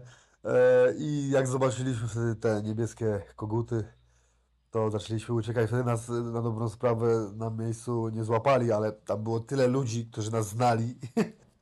To było pod kamerami w ogóle, jak, jak w Big Brotherze praktycznie, bo to główny, główny punkt jakby parku, że ta sytuacja była tak z dupy, że ja nie wiem, co ja sobie wtedy myślałem. Ja pierdolę. Ale myślę, że, że, że ta woda z mety y, plus papierosy zrobiły taką robotę, że po prostu, że po prostu ja wtedy nie myślałem. No raczej, stary. A powiedz mi, jakie sztuki walki najbardziej przydają się na ulicy? Na ulicy, kurczę, no to myślę, że boks, to na pewno, bo łapy, zawsze łapy idą pierwsze, Mhm. E, ale też jakieś tam, myślę, podstawy zapasów, bo często, e, często gdzieś tam ta, e, jak dochodzi do klinczu, to jest po prostu przypadkowe potknięcie się i gdzieś tam jest tarzanie się niepotrzebne. No tak. Więc myślę, że podstawy zapasów na poziomie amatorskim i boks wystarczą, żeby gdzieś tam sobie na ulicy poradzić. mając jakiś tam nieustępliwy charakter, no nie? Twoja najskuteczniejsza kombinacja to? Najskuteczniejsza kombinacja moja? Mhm. Eee, Lewy, prawy, lewy sierp. To jest najprostsze, co może być, ale dopracowuję to do perfekcji. Już wielokrotnie e, to pokazałem, że wchodzi i wielu już moich przeciwników poczuło, że w tym lewym sierpowym moim jest naprawdę potencjał, bo i ten Angol miał złamaną szczenę i teraz Łazar miał popękaną czachę, e, gdzie, gdzie, gdzie tych, tych sierpów weszło dość sporo. Chociaż y, myślę, że też i ciosy proste są tutaj mocne, nad czym też pracujemy, ale ten lewy sierp to jest taki kod, więc lewy, prawy, lewy sierp to jest taki mój, mój, y, mój, mój złoty, złoty, złoty środek. Czyli proste patenty działają najlepiej. Powiedz mi teraz, jak byś nazwał chłopaka, który zachowuje się tak jak ty kiedyś? Debil. Debil, bo to y, słabe zachowanie, wiesz, naprawdę, naprawdę ja teraz wiem, że straciłem, y, więc wiele czasu straciłem na głupoty i na próbę, nie wiem, pokazania światu, jaki to jestem zajebisty, a pokazywałem tylko, jak jestem chujowy. E, chociaż y, staram się to jakoś tak bardziej obrazować i odbierać, że to nie była strata, tylko to była jakaś inwestycja, bo możliwe, że jakbym, nie wiem, miał inną drogę życia, tak naprawdę tak, nie byłbym w sportach walki, albo już bym, już bym może nie był w sportach walki, bo zacząłbym za wcześnie, bym się wypalił, albo nie wiem, albo bym złapał kontuzję, która mnie wykluczyła, bo ja stosunkowo późno zacząłem, bo ja zawodowo zacząłem walczyć dwa lata temu, prawda, to No tak. 28 lat, no nie? E, Ale ten taki mój jakby męski prime został teraz osiągnięty, bo czuję się taki mocny fizycznie i w ogóle i tak mentalnie naprawdę. I buduję tą siłę cały czas, zapierdzielam i czuję tą dyscyplinę w sobie, że ją w końcu jakby zaakceptowałem, że wiem, że muszę coś zrobić, mimo że robię to po raz kolejny. Y, To jest mój na przykład trzeci taki sam cykl treningowy, podczas którego tylko praktycznie podkręcamy parametry, nie zmieniamy za dużo. Chociaż za każdym razem, do każdej walki staram się coś tam zmienić, żeby jakby poprzednia walka nie obrazowała tego, kim ja jestem teraz. I udaje się to na razie. Eee, ale tak, wtedy, wtedy, wtedy, wtedy to był po prostu, wtedy to był debil. Teraz, teraz jest okej. Okej. Powiedz mi, jak odnalazłeś się w rzeczywistości za kratami? Wiesz co, to znaczy odnalazłem się tam chyba aż nad wyraz dobrze, bo jak to wspominam, czy opowiadam komuś, to z uśmiechem na twarzy, słuchaj. Eee, generalnie ja to nie, nie odbieram jako, jako jakiegoś ciężkiego więzienia czy coś, bo mnie po paru dniach przejściówek zaraz przerzucili na półotworek. Ja nie wiedziałem w ogóle z czym to się je, nie zagłębiałem się aż tak w tą wiedzę. Eee, nie zagłębiałem się naprawdę w tą wiedzę za bardzo, bo tak jak mówię, no ja zawsze myślałem, że jestem ponad tym, a tu się okazało jednak, że musiałem się zderzyć z tą rzeczywistością. E, Odnalazłem się tam dobrze, miałem ludzi, którzy o mnie dbali, bo moi kumple się zrzucali e, co miesiąc na to, żebym miał naprawdę paczki, żebym miał, żebym miał wszystko. E, wtedy byłem też taką dupeczką, która mi ogarniała te paczki, bo, bo wiadomo, no jedną paczkę można mieć i, i tam, e, kurwa, dwie chyba wypiski w miesiącu, czy jedną, już nie wiem, teraz nie pamiętam. W każdym razie ja chodziłem na wszystkie wypiski, miałem swoją jedną paczkę, plus jeszcze e, trzech, e, powiedzmy, żuli, którzy byli gdzieś tam na oddziale, przynosiło mi paczki. Ja miałem tych paczek w skali miesiąca bardzo dużo i wszyscy wiedzieli, że jak, jak nie mają czego, że tak powiem, wrzucić, bo, bo, bo, bo, bo im czekają na, jak to był, e, a, że przekręt im się słaby, so, so, e, wiebał się przekręt, słaba pomoc Mhm. że przekręt im się wiebał, nie mają w tym momencie e, co zjeść, to wiedzieli, że jak przyjdą do mnie, to ja zawsze mam pełną szafkę ryżu, pod, e, pod, e, pod blatem stoi ze 20 litrów mleka, dwie zgrzewki, y, wody, jakieś napoje, jakieś, nie wiem, przekąski, no nie powiem, no bo miałem naprawdę wszystko, a czego nie miałem, to za, za chwilę miałem, więc, więc tu nie mogę powiedzieć, bo naprawdę dbali o mnie. E, I odnalazłem się tam aż za dobrze, bo kurczę, mieliśmy swoją grupę na świetlicy, gdzie ja to byłem po prostu jak taki, mnie się śmiali, że wyrokowiec, no bo no co ja tam miałem 16 miesięcy, a, a tak, chłopak, który ze mną e, był taki chuligan, już nie będę mówił skąd, co, jak i nazwiskami, który odsiadywał tam wyrok e, piątkę prawie. E, Drugi Okej. był 12 lat, międzynarodowa grupa przestępcza o charakterze zbrojnym, kierowanie nią, e, następne. E, głowa spadła, ćwiarus, kolejny, psychopata, 37 lat wyroku, dwie głowy na koncie, niebezpieczny. Ja z takimi ludźmi byłem e, na świetlicy jak równy z równym, gadaliśmy sobie, ćwiczyliśmy sobie, A jak zrobiłem urodziny, to wszyscy do mnie przyszli i zjedli sobie drożdżówkę u mnie i takie deserki, które były znane chyba na, na, na całe pudło. Robiliśmy galaretki, herbatiki, takie tam Tak, mieszanki pamiętam. na, na, na te możliwości, co można było zrobić. Bita śmietana, ubita w słoiku z zakrętką od, od butelki. No i, no i ta, tak wyglądały i kakao gumiś posypane na wierzch. No i to były, to były takie urodziny, które tam spędziłem na przykład, no nie? E, No, no. Więc, więc odnalazłem się tam aż nad wyraz dobrze i ten czas mi leciał. E, leciał, on mi uciekał po prostu i tylko się modliłem cały czas wewnętrznie, żeby mi nie podwieszali tych wyroków. To było jedyne, co gdzieś tam siedziało mi z tyłu głowy. No i oczywiście jak matula moja przyjeżdżała do mnie na widzenia i mi powiedziała, mówi synek, mówi kurwa, mówi, miała mnie przyjeżdżać, mówi, bo rozmawialiśmy kiedyś, kiedyś do twojego ojca przyjeżdżałam tutaj, a teraz jestem tutaj znowu. No i jak mi powiedziała to wtedy matulka, to, to po prostu wróciłem wyruchany po prostu na, na, z powrotem na pawilon, siedziałem i do nikogo się nie odzywałem, bo po prostu to był taki cios, który sam sobie w serce zadałem, ale pierwszego dnia, gdy mi łzy stanęły w oczach, gdy mnie odizolowali, popatrzyłem w te kraty, w to wszystko, powiedziałem sobie nie, zapłaczę dopiero kurwa jak stąd wyjdę i to będą łzy szczęścia. I przez cały ten pierdolony, króciuteńki, kurwa śmieszny wyroczek nie płakałem, nie łamałem się, chociaż byli tacy, co, co na półotworku, kurwa, płakali pod, tych, pod tymi telefonami. No, E, ale ja powiedziałem sobie, że to przejdę twardy i przekuję to sobie na, na lekcję życiową i to dzięki temu, dzięki temu, tak naprawdę dzięki temu pstryczkowi w nos jestem tu, gdzie jestem teraz, bo od tamtej pory to jest diametralna zmiana. Fakt faktem, jeszcze niedługo po wyjściu mieliśmy taki incydent, gdzie byłem, odwiedziłem znajomych na bramce i takich kurwa, ekipa takich kurwa frymli, śmierdzieli takich, nachlali się i zaczęli tego DJ-a zaczepiać. No i tam jeden koleżka, który stał na bramce, e, podbiegł do nich. No i tak było, że jeden złapał go od, od tyłu za głowę, dusił go, a drugiego tam próbował się z nim szarpać, napierdalać go. No to podbiegliśmy, jeszcze byliśmy z dwoma kolegami, ja temu, co go dusił, z, mówię, obrona y, konieczna jest od pasa w dół, no nie, podobno. No to mu zjebałem dwa kolana w udo i on, z, nie wiem czy z bólu, ale on zemdlał, spłynął po prostu. E, No i generalnie to przekuli w taki sposób, że, że w trzech napadliśmy jednego, rozumiesz? kurwa. E, I tam było, no i oczywiście, no co, no oczywiście znowu adwokat, mówię, kurwa, dwa dni po wyjściu, znowu pobicie.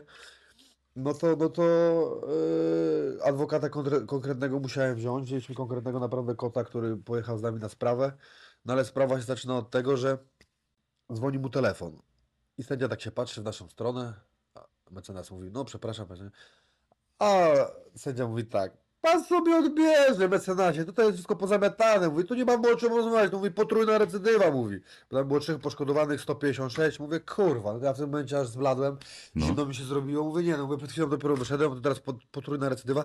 Jak to wszystko policzą? Mówię, teraz nie ma łącznych, to mówię, kurwa, z ósemakami zajebią pewnie. Za, za jakieś głupie dwa kolana to chciałem chłopakowi pomóc, rozumiesz? Mhm. No i no, to takie ostatecznie co było to, no i sprawa się ciągnęła dwa lata. Po dwóch latach ostatecznie zakończyło się tym, że, że trzeba było bardzo dużo pieniążków zapłacić i, i, i jakieś tam e, prace społeczne. Mam to wszystko za sobą. Zakończony temat. Teraz jestem czysty. E, 6 lutego y, kolejnego roku mija mi 5 lat od wyjścia. Zresocjalizowałem siebie sam już tutaj na wolności, bo, bo jeżeli chodzi o zakłady penitencjarne, to nawet w podręcznikach do resocjalizacji i, czy tam do, do, do bycia tym pedagogiem e, więziennym jest y, wzmianka, że w polskim systemie resocjalizacja nie istnieje i to jest kurwa prawda, bo to co się tam dzieje to na pewno nie jest resocjalizacja, to jeszcze jak na moje, to jest jeszcze bardziej podjudzanie człowieka do tego, żeby był jeszcze gorszy niż tam poszedł. W 100% zgadzam się z tym, co powiedziałeś o resocjalizacji. Powiedz mi teraz, czy grypsowałeś, bo na bank padnie takie pytanie w komentarzach pod tym materiałem. Nie, nie grypsowałem. Nie grypsowałem, słuchaj, nie grypsowałem. E, słuchaj, po, poszedł, wszedłem tak naprawdę na wyrok, bo tak jak mówiłem, kilka dni byłem e, na przejściówkach. No i dają mi na TP2, ja wychodzę na spacer. To ja nie uwierzyłem, co się dzieje. Mówię, kurwa, boisko, kosz, to, drążki, kurwa, od chuja ludzi sobie chodzi. No ja tak sobie idę po spacerze, no i tak wszyscy idą na mnie. Mówię, kurwa, co jest? Zobaczyli, że świeżak i próbują mnie sprowokować. I tak, jednego omijam, drugiego mówię, nie, pierdolę. Napiąłem się jak struna i mówię, dobra, teraz najwyżej wpadnę na kogoś. Ale tak stanąłem, Mówię, kurwa, wszyscy idą w jedną stronę, a ja jako jedyny idę w drugą. Wszyscy chodzą e, przeciwnie do wskazówek zegara, nie? Okej. A ja poszedłem tak jak, tak, jak, tak jak zegar idzie, no nie? I dlatego mówię, kurwa, co ja odpierdalam. I nagle podbija do mnie chłopak, no siema, bo my tu słyszeliśmy, że jesteś tutaj z Cichocinka, to to to, mówię tam od chłopaków i tak dalej. Słuchaj, chcesz grypsować? Ja mówię do niego, mówię, słuchaj kolego, mówię, mam chorego tatę w domu, moja matulka też już podupada na zdrowiu, ja nie mam czasu na to, żeby walczyć tutaj z systemem.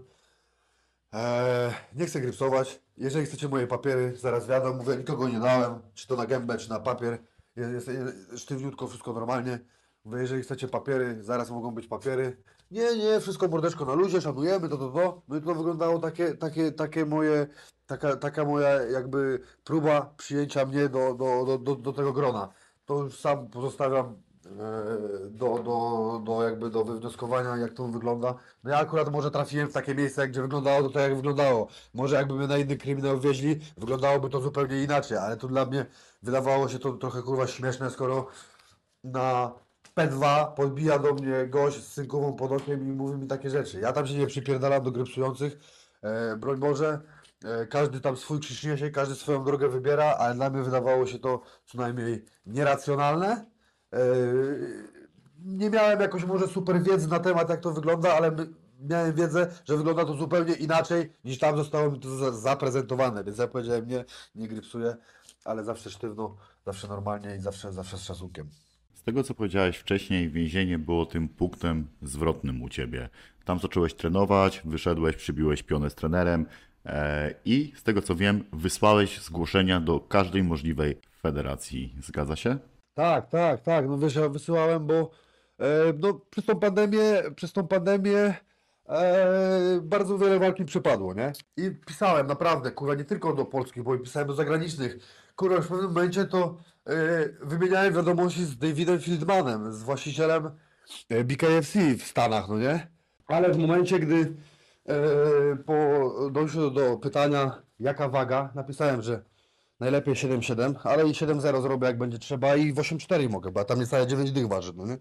No i w tym momencie zazwyczaj się kończyło tak, że po prostu ludzie mi nie odpisywali już później na to, nie? Okej.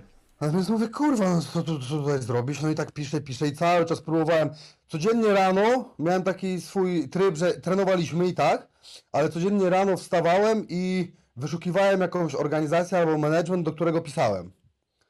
No i w pewnym momencie odpisał mi Krwawy Sport, że taka i taka walka w 80 kg e, z takim i takim chłopem, wtedy i wtedy, e, taka i taka garza. No i kurwa mówię, dobra, bierzemy. Trener podjebany mówi, a co to jest za formuła? Ja mówię, no K1 na gołe pięści. On mówi, o kurwa, mówi sobie, co ty wymyślisz jeszcze? No to dawaj. No i generalnie wszyscy jakoś yy, negowali ten mój pomysł. Czy to rodzina, czy to przyjaciele, wszyscy dookoła negowali ten pomysł. E, No bo to gołe pięści i tak dalej. No ale jak pojechali tam ze mną parę osób, otwierałem galę, pierwsza walka, bam, pierwsza akcja, 5 sekund, chłop leży. Sędzia go podnosi. Walczysz? On blady wstał. Tak, tak, walczę. Drugie zwarcie, jep, jep, jep, drugi raz leży, otwarte oczy, jęczy. 15 sekund trwała walka, no nie? Dwa razy znokautowany. Mówię, kurwa, mówię, zajebiście. To jeszcze wtedy pamiętam Marcin Wrzosek, Polish Zombie. E, e, był e, tym głównym konf kon kon kon kon konferencjerem. I on mówi, pamiętam jak gdzieś mówi, Seba, piękna walka, czy mógłbyś wymarzyć sobie lepszy debiut? A ja tak. Łapię powietrze, nie wiedziałem. Szok, szok. I tylko powiedziałem dwa razy szok, bo nie wiedziałem, co mam powiedzieć. Podziękowałem tylko mamie yy, mojej za to, że mnie urodziła i w ogóle uciekłem stamtąd. Nawet baneru nie rozwiesiliśmy, nawet nie zrobiliśmy sobie zdjęcia, tak jak zawsze ekipa wchodzi po, do, do, do klatki, rozwieszacie baner, robimy zdjęcie. Nawet tego nie zrobiliśmy, byliśmy wszyscy w takim szoku. I w tym momencie, tak jak przed tą galą, każdy nas zlewał, yy, bo chuj tam, wieśniaki przyjechali, przyjechał jakiś yy, przypakowany gościu, bo tam zawsze jakoś powiedzmy dobrze wyglądałem, w miarę wyrzeźbione ciało. Przypa- nasterydowany gościu przyjechał i będzie znokautowany ciężko. A to nagle ja znokautowałem ciężko chłopa i od tamtej pory wszyscy zaczęli inaczej na mnie patrzeć i też na krwawym sporcie poznałem znajomych, który, z którymi mam teraz, do teraz kontakt, bo i Adam Wiśniewski, Wiśnia, polski Tong Po przecież, no to, no to też kot, jeżeli chodzi, jeżeli chodzi o, o sporty walki. My na jednej gali walczyliśmy, właśnie to wtedy co tą kontuzję taką poważną miał, co złamał nogę, prawda? Mhm. To, to na tej samej gali, co ja walczyłem. Ja otwierałem galę, on miał chyba walkę wieczoru. E, Kto? y, Wasyl z Gdańska, Marcin Wasilecki, no to kolejny kozak. Teraz y, na Gromdzie razem walczymy tak naprawdę, no bo jesteśmy zawodnikami Gromdy. Spotkaliśmy się po latach tutaj. E, Naprawdę fajne, dużo fajnych osób tam poznaliśmy, ale niestety krwawy sport upadł. I, i, I ten okres taki między, powiedzmy, między ostatnim krwawym, gdzie zdobyłem pas, a kolejną walką to był rok praktycznie. Bo tam miałem tam jeden występ jeszcze w zawodowym MMA, ale to wziąłem taką walkę, że tak powiem, na przetrwanie, bo mi zabrakło pieniędzy. Przegrałem tą walkę w cięższej kategorii e, i, i po prostu tyle, że, że dostałem tam parę tysięcy za tą walkę i, i, to, to było tylko po prostu e, to, tak to bym nawet nie wziął tej walki. Gdyby wtedy, a to było wszystko przez to, że e, przełożyli z 4 grudnia, bo miałem bronić pas wtedy pierwszy raz, na 14 stycznia. A ja już nie miałem pieniędzy ani na przygotowania, bo wszystko wiebałem w przygotowania. Nie miałem pieniędzy na nic i wziąłem tą walkę, która mi nie poszła. Tam miałem delikatne wstrząsienie, wstrząśnięcie mózgu i nie broniłem tego pasa w styczniu. Później organizacja zgłosiła taki, ogłosiła taki swój, znaczy ogłosiła i nie ogłosiła swój upadek. E, I ja zacząłem właśnie pisać dalej po świecie i wtedy dostałem szansę zawalczenia na BFBA w Anglii. Em, tam oczywiście polecieliśmy, to był 30 lipiec. E, 6 sekund trwała walka. Chłop z połamanymi żebrami z szatni nie mógł wyjść. Myślałem, że udaje ogólnie, że dali mi gościa, który miał się podłożyć za parę groszy, ale był z nimi w szatni Bubu Ćwik i mówił mi później, że bardzo go złożyłem, bo on jeszcze chyba z dwie godziny po gali nie mógł założyć bluzy, nie mógł ręki unieść, bo miał te żebra tak pogruchotane, nie? Grubo. Więc fajnie. No i później już y, miesiąc równy później e, debiut na Gromdzie. No i teraz już mamy, dzisiaj mamy moją piątą walkę na Gromdzie. Zanim przejdziemy do Gromdy, pytanie. Ty zdobyłeś pas mistrza krwawego sportu. Tak, tak, ja wtedy y, w, w sierpniu, to był 21 albo 26 sierpień 21, dwa miesiące przed narodzinami mojego synka właśnie, bo to była obietnica złożona mojemu synkowi, jak jeszcze był w brzuchu, bo obiecałem mu, że jak przyjdzie na świat, tata będzie mistrzem, a pas będzie czekał na niego w łóżku. Zajebiście. No i wtedy z Jędrzejem Durskim, Jędrule zawsze pozdrawiam i powiedziałem, że to był najtwardszy koleś, z którym się napierdalałem, bo wtedy miałem pękniętą szczękę, miałem guzów pełno na głowie, miałem potłuczone całe ciało, ale wygrałem. W drugiej rundzie wlazło, Michał, ten sędzia Michał Wlazło przerwał, bo w pierwszej rundzie był raz liczony Jędrzej, na początku drugiej rundy wystartowałem, ustrzelił mnie, byłem liczony do czterech, po czterech wystartowałem, za chwilę on był liczony, minęło kilka sekund, drugi raz był liczony i za chwilę trzeci raz był liczony, po prostu go złamałem w tą minutę, no i od, odebrałem mu ten pas i stałem się właśnie wtedy mistrzem e, kategorii do 80 kg krwawego sportu. Powiedz mi, co ciebie urzekło w walkach na gołe piąchy? Wiesz co, myślę, że to, że y, gdzieś tam w naturalne to było moje środowisko, zawsze na gołe pięści się laliśmy, no nie? E, a tutaj mogłem to zrobić raz, że legalnie, dwa, za jakieś pieniądze, za renomę taką, za, za, za, za, za tą medialność, za takie, świat mógł mnie zobaczyć z innej perspektywy, to było zajebiste, że pokazałem się jako sportowiec. I, i, I kurczę, i to myślę, że tak najbardziej, najbardziej mnie właśnie urzekło, że tu mi wychodzi. Tu nie było żadnego ale. Jedna walka wygrana, druga walka wygrana, trzecia walka wygrana na gołe pięści, czwarta walka pod rząd na gołe pięści wygrana i dopiero piątą walkę, yy, którą przegrałem, no to wtedy no to mogę mieć do samego siebie pretensje, można powiedzieć, bo mimo tamtego faulu w czwartej rundzie, gdzie, gdzie poniżej pasa zostałem uderzony, to yy, wziąłem walkę, nie mogłem się do niej przygotować, bo na początku przygotowań, które miały trwać 5 tygodni, niestety tylko złamałem pierwszą kość yy, śródręczu. Nie boksowałem w ogóle prawą ręką, byłem wtedy słaby, nie mogłem dźwigać ciężarów. I tak naprawdę, no mówię, no ja mam taki charakter, że jak już powiedziałem A, no to mówię, muszę powiedzieć B. Wziąłem walkę, to nie mogę zadzwonić, że jednak jej nie biorę. No bo później organizacja nie będzie mogła, jakby inaczej nie będzie na mnie liczyła. Powiedzą, kurwa, ten raz bierze, raz nie bierze, to, to, to jest nie, niepewny grunt. I dlatego też, że wziąłem tą walkę mimo wszystko. Teraz walczę piątą galę z rzędu, czego jeszcze nikt nie zrobił. I myślę, że jeżeli wszystko się dobrze ułoży, no to, no to na następnej edycji też mnie zobaczycie, więc e, no to, to, z takim podejściem e, myślę więcej zyskałem, nawet przegrywając i ta porażka też mi dała w chuj, naprawdę w chuj power taki, żeby trenować jeszcze mocniej, jeszcze ciężej i to robię właśnie. No i później niestety pierwszym, który to posmakował był ten Angol Bad John który do tej pory chwali się całemu światu tym, że to ja byłem tym, który złamał mu szczękę.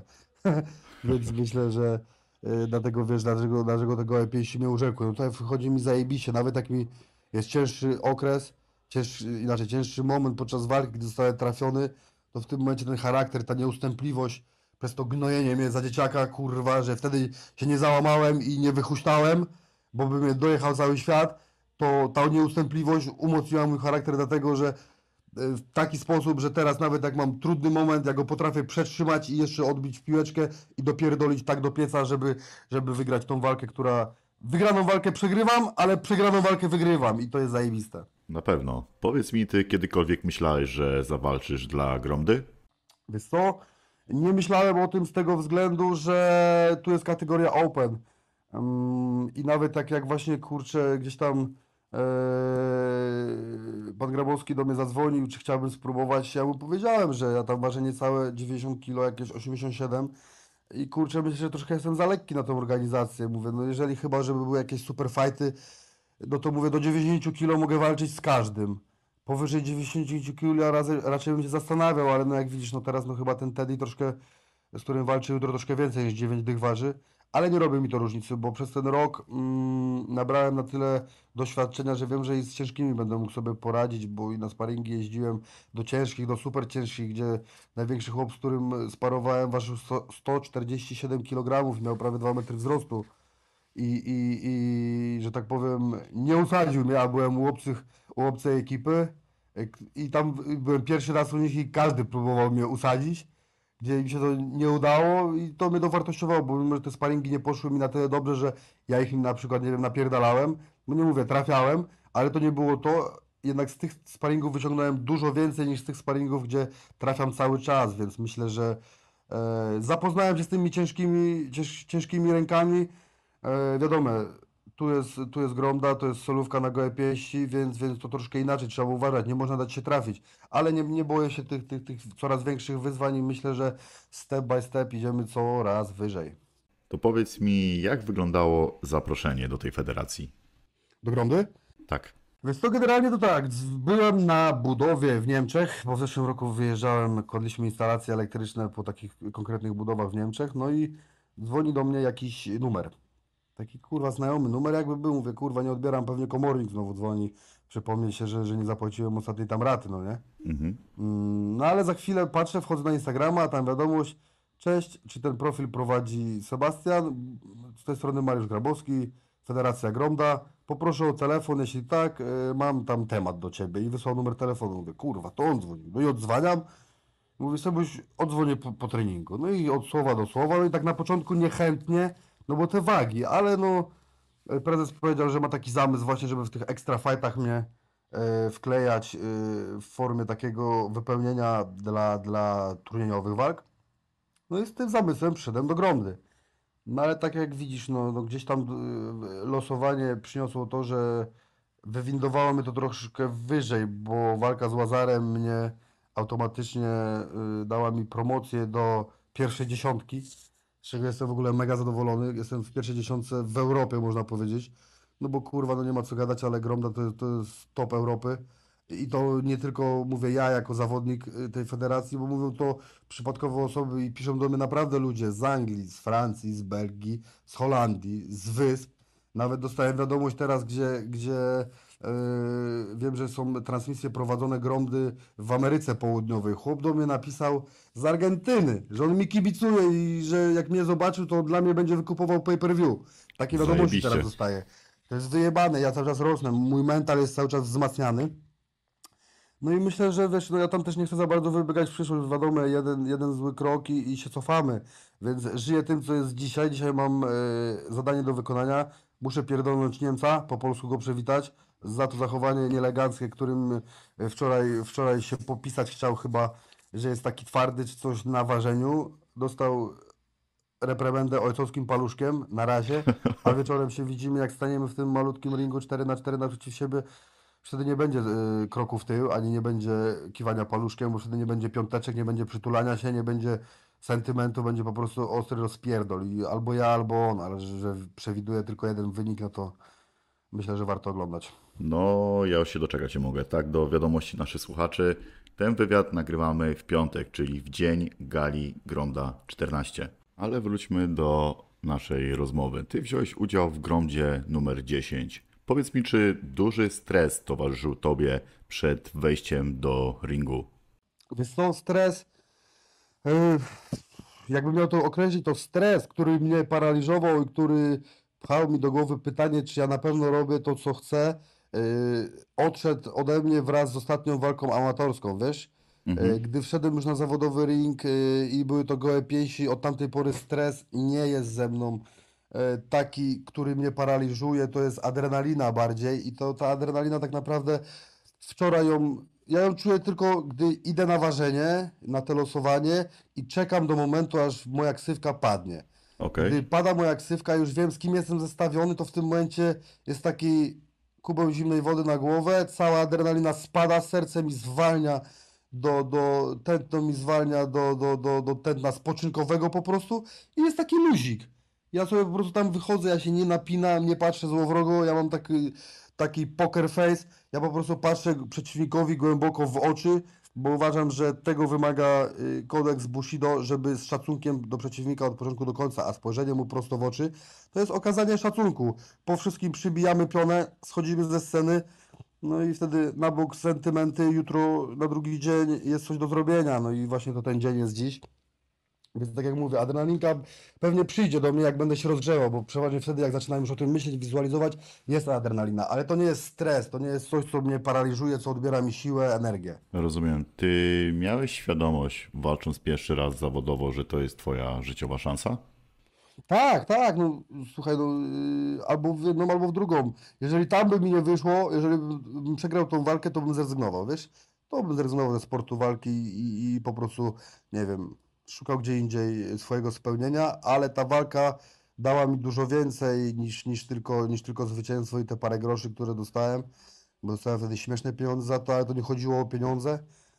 Wtedy wiedziałem, że po prostu, że tutaj się odnajdę i to poczułem i dałem zastrzyk energii, gdzie mój przyjaciel, no niestety już teraz nie mamy kontaktu, ale wtedy to był najbliższa mi osoba, e, który nie trenował już od wielu miesięcy, dzięki mnie wtedy wrócił. Mówi mi, Seba załatw mi walkę, mówi, ja też chcę tutaj zawalczyć. Mówię, no to chodź, poszliśmy do organizatora, mówię, słuchaj Artur, tutaj mam chłopaka w 100 kilo, to będzie wasz przyszły mistrz.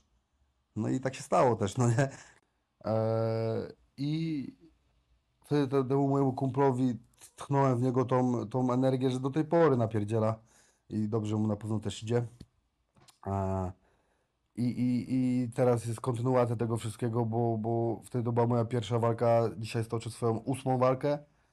E, I coraz większą rzeszę ludzi przyciągam i napawam tym optymizmem, tą pozytywną energią, która, którą idzie ode mnie wyczuć, bo coraz częściej też to, to słyszę.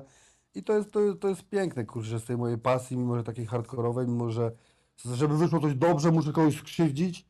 E, No to, no to, no to robię, chociaż krzywdzi, krzywdzić dobrze potrafię i z tego ściągam teraz profity, nie tylko materialne, nie? Mhm. Powiedz mi, ile czasu zajmuje tobie teraz przygotowanie się do walki na gołe pięści?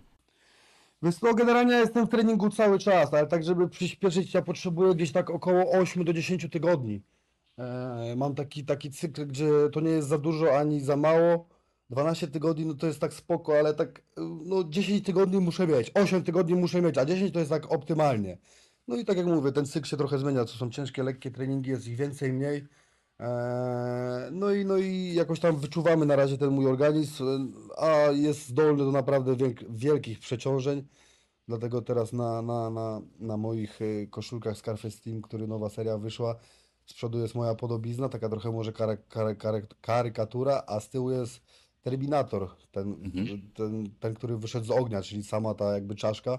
Bo trener mówi, że jestem Terminator, bo ja potrafiłem zrobić w 6 dni 10 kg wagi, a na drugi dzień wnieść z powrotem tyle samo i jestem naprawdę zdolny do mega przeciążeń. I przy tej wadze, w której wadze, ważę teraz, naprawdę jest sporo siły, e, co pokazują parametry gdzieś tam e, wyrabianej tej siły na siłowni. No i później jak, jak te kości pękają, i co jest najlepsze, to nie moje kości pękają, tylko przeciwników, więc, więc myślę, że to wszystko jest fajnie, fajnie dopasowane. A na jakich treningach głównie się skupiasz w okresie przygotowawczym?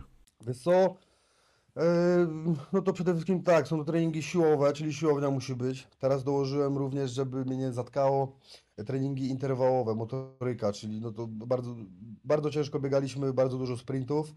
E, Footwork przede wszystkim, bo praca na nogach musi być na wysokim poziomie, żeby te nogi nie goniły rąk.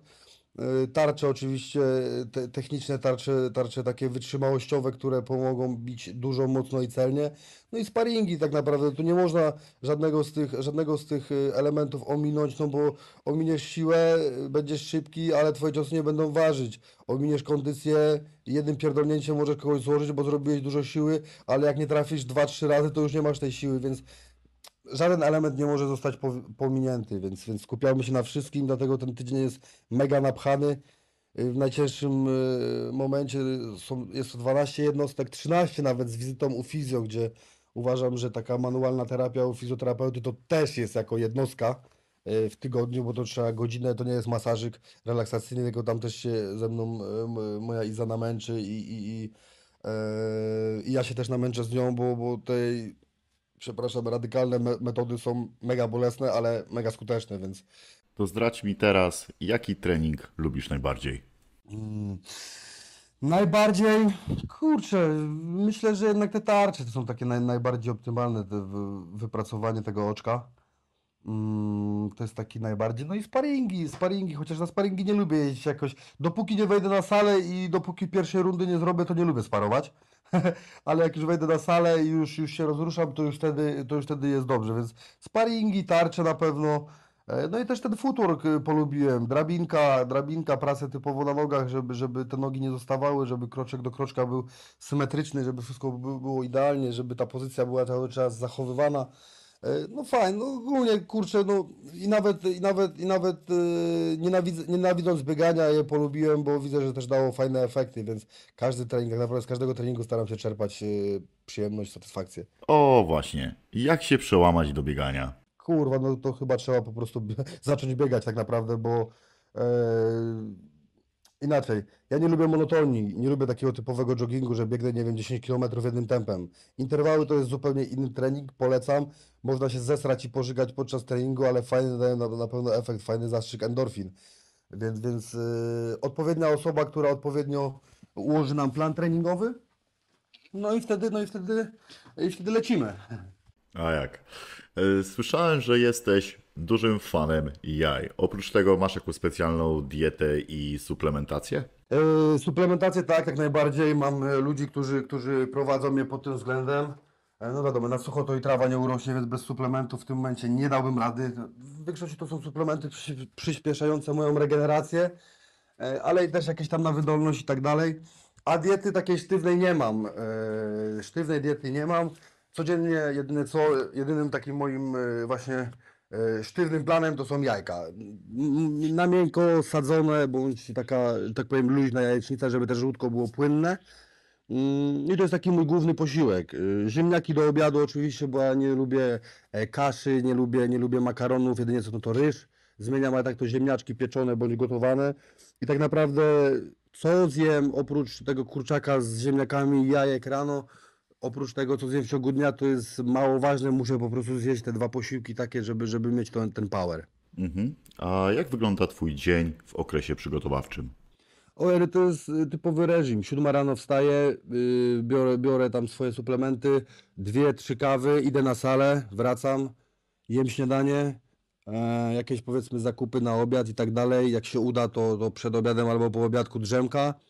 Drugi trening, no i w międzyczasie też prowadzę zajęcia personalne, więc, więc e, w tym ostatnim okresie starałem się tego mniej brać, ale wiadomo, praktycznie do ostatniego tygodnia prowadzę te zajęcia, no bo z tego też żyję.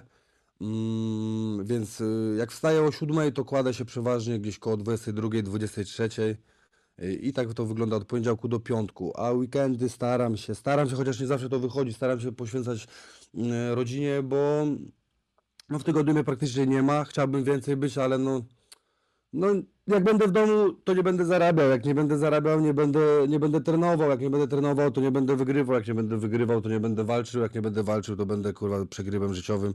I, i, i, I wtedy wiem, że jak odpuszczę, no to po prostu no to będę niespełniony do końca życia, a nie chcę patrzeć w lustro i, i sobie zbijać, że poszedłem taką drogą, a nie inną. Wolę kurwa na tych próbach e, dokonać żywota, ale wiedząc, że nie odpuściłem, albo po prostu osiągnąć swoje cele i wtedy sobie powiedzieć dopiero, dobra, spełniłem się jako zawodnik, teraz spełniam się jak, jak, jak, jako człowiek i wiem, że mogę te przysłowiowe rękawice odwiesić na kołek. Z tego co słyszę, twój dzień jest ostro zajebany.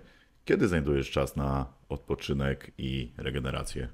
Wiesz co, odpoczywam w nocy podczas snu, no odpoczywam w te weekendy, gdzieś tam, e, wiesz, w okresie zimowym, w okresie zimowym co weekend morsowanie, co też na pewno przyspiesza regenerację. E, Staram się też wchodzić do zimnej wody, staram się jakiś tam basen zrobić czasem po prostu, żeby e, się zrelaksować. Mm, Chociaż nie ukrywam, że w weekend to wolę leżeć w łóżku i nic nie robić po prostu. Zapalę sobie na wieczór e, po ciężkim tygodniu, żeby, żeby odmurzyć się trochę i, żeby, żeby, żeby nie szlifować dalej tych kombinacji w głowie, które cały tydzień robiłem. No i co? No i, no i tak to właśnie u mnie wygląda. Niedziela to jest taki typowy dzień, gdzie, gdzie nawet kurwa, jak mi nie wiem, cukier się rozsypie na, na podłogę, to nawet tego nie posprzątam, bo w niedzielę po prostu nie robię nic. Jedynie co, no to wyjdę z psem i, i mogę wsiąść na rower, zabrać, zabrać synka jedziemy się przejechać do czy do mojej mamy, czy, czy, czy po prostu gdzieś tam całą, całą rodziną będziemy sobie na, na jakąś tam przejażdżkę zjeść coś na mieście, a nie powiedzmy, a nie standardowo w domu, bo już moich kotletów to i tego kurczaka mają wszyscy dosyć, bo jem to codziennie, już na jajka też powoli nie mogą patrzeć, albo jedzą je po prostu tam co raz w tygodniu. A ja jadę cały czas tym samym schematem. Przed pierwszą kawą się do mnie nie może nikt odzywać, a już później sam zagaduję i tak dopóki, dopóki się nie rozbudzę, to jestem raczej tym, ty, tym złym, a później już jest wszystko w porządku. Dokładnie wiem o co chodzi. Powiedz mi, czy przygotowania do walk wymagają sporo poświęceń z twojej strony i ze strony twoich bliskich? No tak, tak, wiesz, no. e, w większości przypadków, no to wiesz, no, y, cierpi na tym czas tak naprawdę z, z dziećmi, bo, e, no bo co, no, na salę ze mną pójdą, ale znowu y, sam jeszcze mój synek na to, żeby pójść, to jeszcze jest trochę za mały, za dużo uwagi jeszcze e, potrzebuje. Więc chodź ze mną na salę, co jest zajebiste, patrzy co robię i za chwilę pró- próbuję to naśladować, co mnie uskrzydla mega ale, ale, ale właśnie no, cierpią na tym, na tym bliscy, no bo no, no muszę zapierdzielać, muszę wyjść rano, no bo jak ja nie wyjdę, no to kto wyjdzie? E, więc, więc tak to właśnie wygląda. E, no i kurczę, no, ale kiedy jak nie teraz, no i kto, kto jak nie ja, prawda? Dokładnie tak. Czy ty oglądasz walki swoich przeciwników przed pojedynkiem, żeby lepiej przygotować się na ich ataki, kombinacje? To znaczy, wiesz co, gdzieś tam, gdzieś tam e, raczej na tym to się skupiam, żeby mój trener to, to robił, ale ja mm, staram się gdzieś tam na bieżąco widzieć te walki po prostu, żeby wiedzieć, e, co dobrego może kto mieć, no bo tak naprawdę na, do, do doby przed walką, no to nie wiem z kim walczę, prawda? No tak. Wczoraj się dowiedziałem w tym samym momencie, w którym się dowiedzieli wszyscy, którzy oglądali e, te losowanie i ważenie e, i te zestawienia i ja się dopiero dowiedziałem wczoraj, no wiem co ten chłopak może zrobić, bo ma na pewno brudny boks, będzie próbował wpadać, na lewego krosa muszę uważać e, i to jest Mańkut, a powiem szczerze, że po pierwszej mojej przegranej, która była przegrana z Mańkutem, odrobiłem pracę domową, wiem jak się z nim poruszać. Wiem jak z nim walczyć, więc myślę, że tutaj mnie niczym nie zaskoczy. Chociaż to są gołe pięści, mogę po prostu nie odskoczyć ja odpowiednio daleko, otrze się o brodę, o brodę piącha i może być problem. Ale jakoś nie czuję jakoś presji z jego strony. Tym bardziej to, że to chyba on jakąś presję sobie w, w głowę wbił, bo, bo te jego wczoraj nie wiem, czy to było y, pod publikę po prostu, żeby zrobić show. Ale kurwa mać od początku tu jest gadka, że jest szacunek do kurwy nędzy w gromdzie, więc nie wiem skąd mu to się wzięło.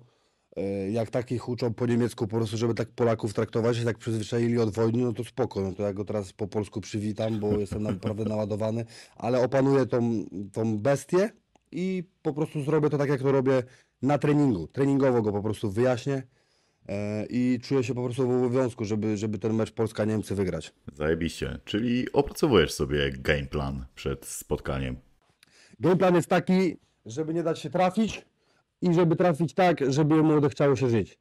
E, Bo tak naprawdę cały gameplan zawsze idzie w pizdu, jak, jak pierwsza bomba wchodzi na głowę. A to są gołe pięści. Ja już dostałem nieraz gołe pięści, więc e, nie jest mi to straszne i też już to wielu zauważyło, że ja też, żeby porządnie oddać, to też muszę najpierw zebrać, więc nawet jak zbiorę, to to przetrzymam i, i, i oddam, ale, ale myślę, że nie będzie w stanie mnie zaskoczyć, bo jeżeli będzie chciał mnie dystansować, ja potrafię skracać ten dystans odpowiednio, a jeżeli on będzie chciał we mnie wpaść, no słuchaj, no Łazar ostatnio też wszedł ze mną w wymianę.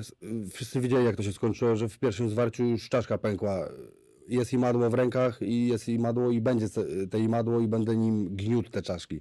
No, groźnie. Powiedz mi, ty masz jakiś patent, żeby ułożyć sobie głowę przed walką? To znaczy, wiesz co, ja staram się e, nie myśleć za dużo o walce, nie myśleć za dużo o tym, co tam się będzie działo, staram się tym nie ryć. Zajmuję się wszystkim tym, co po prostu na co dzień. E, czyli, czyli taki mam jakby sposób, żeby po prostu za dużo sobie do głowy nie brać, żeby się nie spalać przed walką, prawda? Mhm. A jak byś opisał swój styl walki? Kurwa, styl walki to różny, no bo że taki power puncher, e, ukośnik, e, ukośnik, e, mm, profesor, bo, bo fajnie to Janusz Pindera, który komentował w moją walkę w marcu, zauważył to, że zrobiłem krok w przód, Oskar Mański spokojnie zaczął, przysiadł na tylnej nodze, czyli tak właśnie po profesorsku. Ja sobie przysiadłem, a nie wleciałem z tym ryjem od razu, bo ten Bad John wiedział jak mnie pokonać. Inaczej, on myślał, że wie jak mnie pokonać, bo myślał, że wlecę w niego, on mnie sobie na wsteku wypunktuje, patrzy mnie parę razy na szczenę w punkt, ja sobie padnę i nie wstanę. A tu spokojnie, lewy na górę, lewy na dół, zepchnąłem go pod liny, bam, bam, bam, bam. Pierwsza, pierwsza wymiana, przeleciał przez liny półprzytomny. I właśnie wtedy poczuł tego, tego lewego sierpa mojego, no nie, gdzie mu szczęka jegła. Czyli jest progres, no bo z tego co opowiadałeś wcześniej, byłeś porywczym zawodnikiem, prawda? Tak, tak, ja to się śmieję, że skracałem dystans ryjem zawsze. I, i, I właśnie tak to, tak to u mnie wyglądało. Kurczę, wiesz co, 1% baterii mam, zaraz nas rozłączy. Le, lecę szybko podłączyć y, ładowarkę i już odzwaniam, kontynuujemy. Okej, okej. W tym momencie Sebek instaluje się w aucie, ponieważ nie ma innej opcji podładowania swojego telefonu. Jakość dźwięku delikatnie się pogorszy, ale treść będzie zajebista, więc warto słuchać dalej tego nagrania. Raz, raz. Jak już jesteś, powiedz mi, czy słuchasz rad płynących ze strony twojego narożnika podczas walki? Wiesz co, to właśnie, to jest najśmieszniejsze, że ja nigdy nikogo ni, nic nie słyszę. I podczas tej walki, gdy dostałem trochę po głowie już po tym drugim liczeniu, e, słyszę z narożnika, Sebuś spokojnie przytrzymaj końcówka. Kurwa, ja w tym momencie mówię tak, albo jest tak dobrze, że słyszę, albo jest już tak źle, że słyszę, kurwa, no nie? Bo nigdy nie słyszałem, a teraz nagle usłyszałem i mówię, kurwa, ale dobra, jest końcówka, więc dobra, przetrzymać to muszę.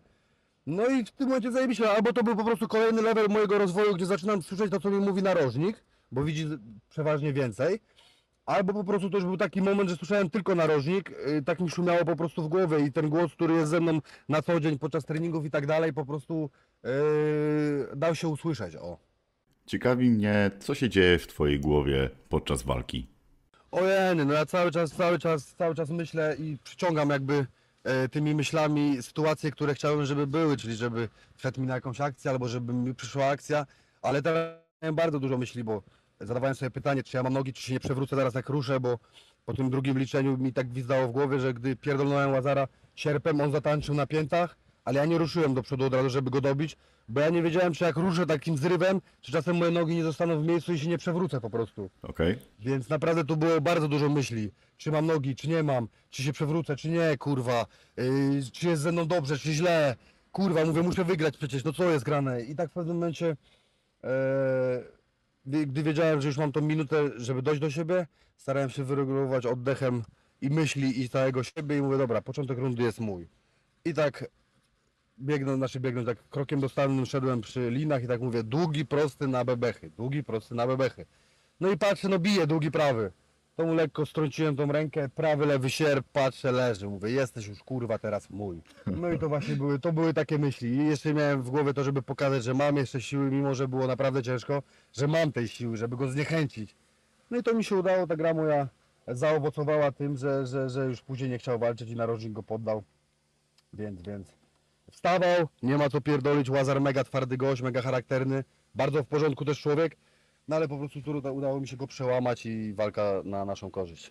Czyli masz w głowie jakąś myśl, która pcha cię do przodu, jakiś głos, który krzyczy dawaj Sebek, wstawaj, jedziemy. Tak, tak, ja mam takie hasło w głowie, że w tym momencie trzech skiermańskich bije w jednym momencie i wtedy myślę o mnie, o moim synku i moim ojcu, który nie żyje, bo jakoś tak nie wiem czemu, ale od momentu, bo w zeszłym roku 7 sierpnia zamknął oczy i od tamtej pory czuję, że coś mnie wspiera, coś mi pomaga, albo sobie wkręcam, albo, to, albo po prostu tak jest i nie wiem czy przez to, że za życia nie mieliśmy tego kontaktu takiego dobrego i nie, nie mogłem liczyć na jego wsparcie tak jakbym chciał, że teraz mnie wspiera może w inny sposób, może z tamtego miejsca, w którym jest, może jakoś wysyła energię i z jakimś tam moim aniołem stróżem współpracują i mi pomagają, albo on jest tym moim aniołem stróżem.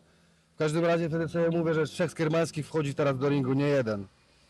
I no i to tą dywizją żyje i to mnie zawsze uskrzydla i to mi pomaga wstać, nawet jak jest ciężko. Rozumiem. Chciałbym jeszcze porozmawiać o Twoich wyzwaniach i osiągnięciach w Gromdzie.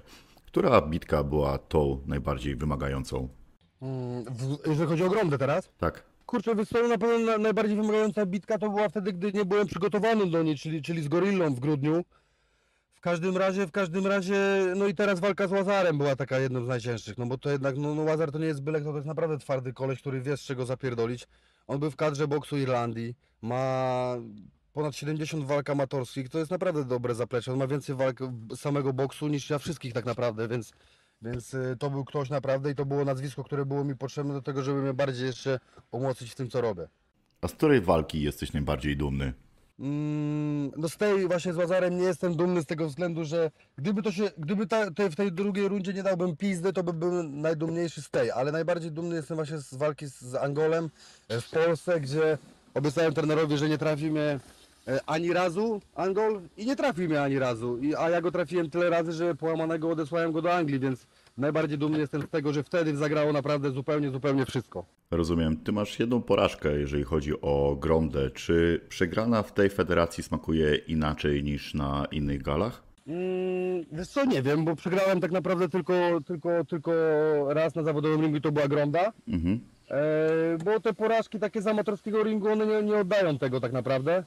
E, a kurczę, bo tu mi zaczął, odjadę kawałek, bo mi zaczął na, na myjni tutaj myć auto jakiś chłop. No, słyszę właśnie. E, a te amatorskie porażki nie były takie druzgoczące, bo po tej porażce e, pojechałem do domu, gdzie usiadłem tam w kuchni i tak wróciłem na drugi dzień, bo się schlałem oczywiście na afterparty, sponiewierałem się totalnie, ale potrzebowałem najwyraźniej tego. E, pojechałem do domu i po prostu się rozpłakałem w kuchni. E, I to chlipałem i wyłem do tego stopnia, że obudziłem mojego synka, jeszcze wtedy raczkował tylko i przyszedł do mnie na czterech. Złapał mnie za nogawkę, wziąłem go na kolanka i obiecałem mu wtedy synu, że już nie będziesz widział taty w takim stanie, jakim jest teraz. Tatuś teraz będzie tylko łzami szczęścia ciebie obdarowywał i obiecałem mu to i kurwa, tak się zawziąłem, że aż tu teraz mi stają łzy w oczach, jak to mówię, ale to był taki power, żeby zapierdalać i od tamtej pory kurwa idzie wszystko bardzo dobrze. Dwa zwycięstwa od tej pierwszej porażki i teraz idę po trzecie. No i co? No i o, oby nam się. Stary, aż mi ciary przeszły po plecach. No, i mnie, mnie też przychodzą, ale to są takie momenty, które, które właśnie staram się z nich wyko- wy, wy, wywierać jakiś każdy, wyciągać jak największy plus i, i właśnie z tego minusu nawet ten mi, minimalny plusik, który tchnął we mnie jeszcze tą wiarę, że, że, żeby zapierdalać jeszcze bardziej, jeszcze mocniej. No i, no i tak jadę teraz. Powiedz mi, czy doznałeś jakichś poważnych złamań lub kontuzji podczas walk na gołe pięści? Nie, no właśnie nie, właśnie nie. Teraz miałem lekko, lekko mi pochrupała e, trzy kości miałem naruszone w, w śródręczu, ale to były te złamania bokserskie tak zwane, czyli, czyli dwa tygodnie, trzy tygodnie luzu miałem mieć od ciężkich, od wolnego ciężaru i od uderzania prawą ręką tak naprawdę, a to był ten początkowy okres po walce, więc nie odczułem tego praktycznie wcale. Wtedy skupiłem się na e, bieganiu dużo i na pracy na nogach, więc myślę, że zaowocowało to na pewno w piękny sposób. Zdradź mi proszę, czy twoja kobieta ogląda twoje walki? Ogląda, ogląda, wszyscy oglądają e, moje walki, nawet moja mama zawsze chciała ogląd- obejrzeć moją walkę, tylko że ona to e, nie, nie, nie na żywo, wiesz, na żywo nie, nie, nie obejrzy, nie lubi, czeka na mój telefon ode m- e, po, po gali i wtedy, i wtedy dopiero na drugi dzień, jak powiem jej, że wygrałem, to wtedy mówi, to pokaż jak tam, jak masz nagranie i wtedy dopiero, A, wtedy dopiero ogląda, ale to pierwsza akcja, gdzie jakieś tam piąch lecą i już, a ja to nie mogę, ja to nie mogę, więc tak to myślę, że wszyscy, wszyscy, wszyscy oglądają, wszyscy kibicują. Pięknie. To teraz druga część pytania. Czy twoja partnerka boi się o ciebie, gdy ty wychodzisz do ringu? Kurczę, no myślę, że się boi, ale, ale, ale no, no, no, taki styl, taka profesja, więc każdy, kto, kto jest ze mną, musi mnie zrozumieć. Ciężko jest mnie zrozumieć, bo jestem ciężkim charakterem, ale do opanowania. A miałeś sytuację, żeby na przykład twoja kobieta poprosiła cię o poszukanie może innego, mniej hardkorowego zajęcia? Nie, no na wiedzy to nawet może, może, może sobie próbować, ale to się skończy najwyżej kłótnią. E, kiedyś, kiedyś e, była niedziela i tak mówię, kurczę, 21, mówię, miałem zrobić zaległy trening z czwartku, siłowy. Kurde, ale mi się nie chce. Ona do mnie mówi, to nie idź. Tak się kurwa na nią spojrzałem, to było w zeszłym roku, tak się na nią kurwa spojrzałem, tak mnie wkurwiła tym, co powiedziała, że po prostu w tym momencie wstałem, ubrałem się i poszedłem na salę. Zajebałem taki trening jak i nigdy. więc więc e, wiem, że e, wszyscy wiedzą, że raczej nie, nie powinni mnie odwlekać od tego, bo, bo, bo i tak nikogo nie posłucham. Idę w tą stronę, bo mi to wychodzi i będę w to szedł. Okej, powiedz mi, czy ty czujesz, że to jest twój moment i musisz z niego wycisnąć najwięcej, ile się da? Tak, tak, no moje 5 minut się zaczęło, myślę. A z racji tego, że 5 minut nie trwa godzinę, tylko 5 minut, no to muszę z tego wyciskać ile się da i e, nie tracę czasu na jakieś niepotrzebne przerwy, gdy nie mam kontuzji, gdy nie muszę. Wiadomo, no każdy gdzieś tam, przeważnie zawodnik, tak e, jak widzę e, inne federacje i tak dalej, no to raz na pół roku tak ktoś walczy, czyli średnio tam co drugą galę, chyba że jakieś już są bardziej rozpowszechnione organizacje, gdzie mają częściej niż tam 4 razy w roku walkę e, to, to, to mówię, no tak raz na pół roku wi- widać średnio zawodników. Ja walczę, to jest moja piąta walka przez rok, a przez rok i tam półtorej miesiąca to jest moja, tak naprawdę będzie szósta teraz walka, więc yy, no nie mam czasu na, na ziewanie tutaj. Mój prime się w końcu skończy, zacznę zwalniać e, metabolicznie, metabolicznie i tak dalej, mój organizm zacznie po prostu się hamować, a nie, a nie rozwijać i wtedy będę wiedział, że po prostu że to już bliżej końca i będę musiał niedługo powiedzieć po prostu stop, żeby niepotrzebnie nie zbierać bęcków y, za, za, za tam parę groszy, prawda? To mam takie złożone pytanie do ciebie. Czy planujesz wziąć udział w turnieju Gromdy i czy mógłbyś pokrótce opowiedzieć, na czym polega turniej, ponieważ nie wszyscy słuchacze mogą się orientować w tym temacie. Co, y, turniej już mi chodzi od jakiegoś czasu po głowie i coraz bardziej, no teraz y, no może tak to nie jest, nie jest hierarchicznie jakby ułożone, ale dzisiaj walczę ze zwycięzcą małego turnieju. Mhm. Mm, Do tej pory było to tak, że no i tak jak mówię, ja chciałbym w końcu wystartować w tym turnieju, ale to troszkę inne będą na pewno przygotowania. Eee, co chciałem jeszcze dodać? Y, Turniej wygląda tak, że y, do tej pory tak było, bo były jakby dwa turnieje tworzyły jeden duży turniej. I tak, pierwszy turniej to jest ośmiu zawodników, ćwierćfinał, półfinał i finał. Wygrywasz trzy walki, awansujesz. I wtedy walczysz ze zwycięzcą następnego turnieju. Czyli dwóch zwycięzców małych turniejów walczy czwartą walkę, on miano jakby super turnieju, kto wygrywa, dostawał w tym momencie 100 koła. Mhm. To było zajebiste, cztery walki, tylko że to wiadomo, kontuzje i tak dalej, odwlekało się to w czasie na przygotowanie i tak dalej i dużo tych dużych turniejów w ogóle nie zostało jakby, y, nie, nie było sfinalizowane. Mm, więc teraz y, z tego co tutaj y, wypowiadał się prezes dla fanów sportu, mm, będzie tak, że będzie mały turniej tylko i to będzie jakby eliminator do możliwości wskoczenia do tej drabinki do walki o pas. Okej. Eee, nie wiem, czy reguły się zmienią na zasadzie wypłacalności, czy to będzie tak jak, e, nie wiem, gdzieś tam inne turnieje dla innych organizacji, że na przykład jeden turniej jednodniowy i 50 koła. E, nie wiem, jak to będzie, jeżeli chodzi o finanse, to więc się nie wypowiadam. W każdym razie na pewno teraz idą e, zmiany. No i miejmy nadzieję, że będą to zmiany na lepsze, a na razie, jak widzimy, grona się fajnie rozwija i te pomysły są fajnie wdrażane, więc Zobaczymy. W tym roku może turniej nie, ale w przyszłym myślę, że tak. To powiedz mi, jakie masz oczekiwania co do Federacji Gronda? Kurczę, no y, y, oczekiwania są spełniane. Chcę dostawać y, walki z dobrymi zawodnikami i chcę, chcę mieć za to kasę. Kurwa, z tym nie było na, do tej pory problemu. Eee, pieniążki mam praktycznie zawsze. Raz w ogóle przed debiutem to już w ogóle miałem dzień przed, e, dzień przed walką już dostałem kasę. E, Więc tutaj z tym w ogóle nie ma problemu. Po, po, po, po, po gali rozliczamy się, jadę do domku, co jest zajebiste. To może w drugą stronę. Jakie masz oczekiwania co do własnej osoby? No swoje osoby, no słuchaj, na pewno nie chciałbym być tłem dla, dla innych, yy, na pewno chciałbym coraz większe wyzwania, żeby mieć tą motywację, żeby nie zwalniać chociaż na chwilę. Eee, kurczę, no chciałbym się cały czas rozwijać, ja wiem, że to jeszcze nie jest kres moich możliwości, co pokazałem, więc kurczę, no chciałbym cały czas się rozwijać, dopóki będę mógł, dopóki mi zdrowie na to pozwala. Rozumiem. A czujesz się doceniony jako zawodnik Gromdy? Tak, no kurczę, no myślę, że to widać, no wszy- wszystkie plakaty teraz e, są z moją twarzą, e, klipy promujące galę ze mną w roli głównej praktycznie można powiedzieć. No kurczę, no to myślę, że czuję się bardzo doceniony.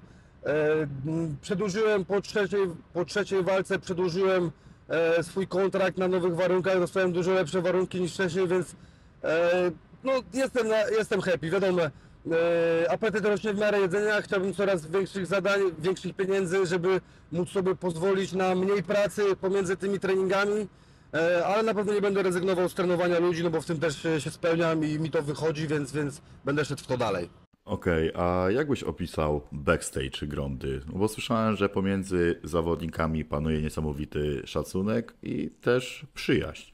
To prawda? Tak, wiesz co, w ogóle backstage Gromdy różni się od backstage, backstage czy backstage'ów innych organizacji, to mówią wszyscy zawodnicy, którzy tam przychodzą są w szoku. Jest naprawdę kultura, jest życzliwość między zawodnikami, jeden drugiemu pomoże. E, kurwa, mimo że ze sobą na przykład walczyli, to jeden drugiemu później suspensor potrafi pożyczyć, e, nawet e, walcząc po nim. Czyli daje jakby przepocić koledze, wiesz, suspensor i później za... to nie ma czegoś, nie ma takiej zawiści, przynajmniej ja jej nie wyczuwam, jakiejś, jakiejś takiej złej krwi między zawodnikami, jest kultura od początku do końca, ktoś przychodzi nowy, nikt go nie zlewa, każdy się, każdy się przywita, więc myślę, że to jest, to jest takie reprezentatywne bardzo i co odróżnia tą grę, dlatego szacunek, o którym mówimy tu od początku do końca nie może zostać zaburzony za jakiś chuja palców, e, co próbują, nie wiem, jakieś kurwa złowrogie spojrzenia, jakieś dziwne kręcenia głową, e, nosek do noska, to mnie wkurwia, zaraz bym zajebał na pizdę, dwa sierpy, ale nie po to tyle wyrzeczeń, nie po to całe wakacje zapierdzielałem i poświęciłem całe wakacje i czas z dziećmi, żeby teraz zakończyć to zanim się rozpoczęło, więc ze spokojem, paluszkiem pogroziłem i, i dzisiaj przyjdzie czas, gdzie, gdzie, gdzie za, za wczoraj będę musiał swoje odebrać. Rozumiem. Powiedz mi, czy jesteś rozpoznawalny na ulicy? Kurwa mać, no to, to, to aż mnie czasem przybija, przestałem je, znaczy przybija. E, Troszkę mnie to paraliżuje bardziej, bo przestałem jeździć w ciągu dnia gdzieś tam na zakupy, bo i w polomarkecie przy, przy stoisku z warzywami potrafili ludzie sobie ze mną zdjęcia robić. E, Jestem mega rozpoznawalny u siebie w miasteczku e, i w okolicach, ale i też w większych miastach, bo nie wiem, e, byłem, byłem w Warszawie na, na, na meczu piłki nożnej, gdzie nie jestem kibicem, nie jestem piłkarzem już od dawna, kumpel po prostu mnie zaprosił w formie takiego po prostu koleżeńskiego wyjazdu. I na stadionie w Warszawie chłopy do mnie podbijają, żeby sobie zrobić ze mną zdjęcie, bo oni mnie rozpoznają z grądu, to było mega zajebiste, więc nie tylko jestem rozpoznawalny u siebie w mieście, a i kurwa pojechałem stanąć góralowi w narożniku w Sheffield w Anglii i tam mnie ludzie od razu rozpoznali i robili sobie ze mną zdjęcia, więc y, no, ta medialność jest no fajne, to jest fajne, to jest chociaż czasem, czasem e, paraliżuje i jest troszkę uciążliwe, jak tam mi na osiedlu u mnie, gdzie mieszkam, dzieciaki czekają, bo wiedzą, którędy wyjeżdżam e, z domu i czekają, żeby na ulicy, żeby tylko żebym im pomachał i wtedy jest krzyk, pisk do tego stopnia, że pewnego dnia po prostu sąsiedzi zadzwonili na policję, że coś się dzieje, bo tak te dzieciaki piszczały i krzyczały tylko dlatego, że ja do nich poma- pomachałem i krzyknąłem siema przez okno, no nie? Więc no to, to jest zajebiste. No na pewno. A miałeś sytuację, że jakiś chłop cię rozpoznał na mieście i chciał się z tobą sprawdzić? Wiesz co, nie. Jeszcze do, tej, jeszcze do tej pory nie miałem takiej sytuacji.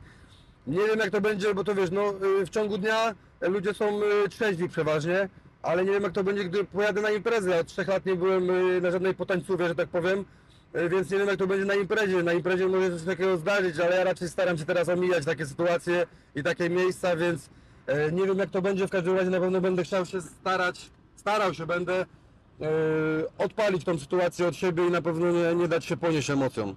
Rozumiem. Powiedz mi teraz, czy można utrzymać swoją rodzinę wyłącznie walcząc? Wiesz co, yy, widząc yy, jak się to rozwija u mnie, a tak naprawdę rozwija się tak naprawdę to dopiero od roku, bo od dwóch lat startuję, ale od roku to się rozwija. Myślę, że za jakiś czas będę mógł yy, sobie na to pozwolić. Nie wiem na ile mi zdrowie pozwoli, ile będę mógł jeszcze walczyć, bo wiecznie myślę na gołe pięści nie będę walczył, no ale później po tej karierze yy, gołopięściarza, jak ja to mówię, no to już będzie trzeba może jeszcze zrobić, wtedy może będę e, już na tyle postacią jakby medialną i tak dalej, że wtedy sobie będę mógł pomyśleć o jakimś tam e, fejmie czy innym, bo chociaż odpycha mnie od nich e, ta otoczka tej patologii, tych konferencji, tego wszystkiego, tego kurestwa, które tam prezentują i to mnie najbardziej odpycha i na razie o tym nie myślę. Jestem związany z Federacją Gronda i tutaj, tutaj się na razie spełniam i tutaj tą moją karierę będę rozwijał. Okej. Pieniądze są dla ciebie ważne, czy są tylko środkiem do osiągnięcia celu? Wiesz no, yy, ludzie, którzy nie mają pieniędzy wymyślili przysłowie, że pieniądze szczęście nie dają. Ja uważam, że pieniądze szczęście dają i są nam potrzebne i, i, i, i idę w, w kierunku tych pieniędzy i staram się je zarabiać, bo, bo więcej, więc, yy, więc ten poziom musi być podnoszony, ale wiem, że chciałbym zarabiać coraz więcej, dawać mocniejsze walki, co się z tym wiąże. I co, no i, no i żeby, żeby, żeby to szło w dobrą stronę, żeby w końcu dotrzymał kolejnego słowa, które, które dałem mojemu synkowi, bo obiecałem mu, że tata wybuduje mu dom i tata musi wybudować dom, choćby miał flaki sobie wypróć na tym, no? Trzymam kciuki za to. No i super, dziękuję. Ty masz jakiś plan B na życie, gdybyś odpukać oczywiście, nabawił się jakiejś poważnej kontuzji? Wiesz co, plan B? Nie myślę tak za bardzo o tym. Na pewno, na pewno będę, będę w sportach walki i będę chciał się w tym spełniać, nie wiem, może jako trener. Eee, nie wiem, wiesz, nie, nie myślę o tym aż tak drastycznie. Eee, żyję z tą myślą, że, że będę walczył jeszcze, jeszcze przez y, wiele dni, wiele lat i mam nadzieję, że tak będzie. Właśnie, wcześniej powiedziałeś, że trenujesz już mało latów. Ty potrafisz jako trener dostrzec potencjał w poszczególnych e, podopiecznych? Tak, tak, wiesz, no to od razu tak naprawdę widać, jak ktoś po zachowaniu już widać, czy, czy ktoś się do tego nadaje, czy ktoś się do tego nie nadaje. Eee, mam e, takich, takich e, powiedzmy dwóch prospektów, w których widzę, że w przyszłości, jeżeli nie zbaczą e, ze swojej drogi, to, to będą na pewno liczącymi się zawodnikami w skali światowej. Ale wiadomo jakie jest życie, dzisiaj jest takie, które może być inaczej, więc widzę w nich potencjał.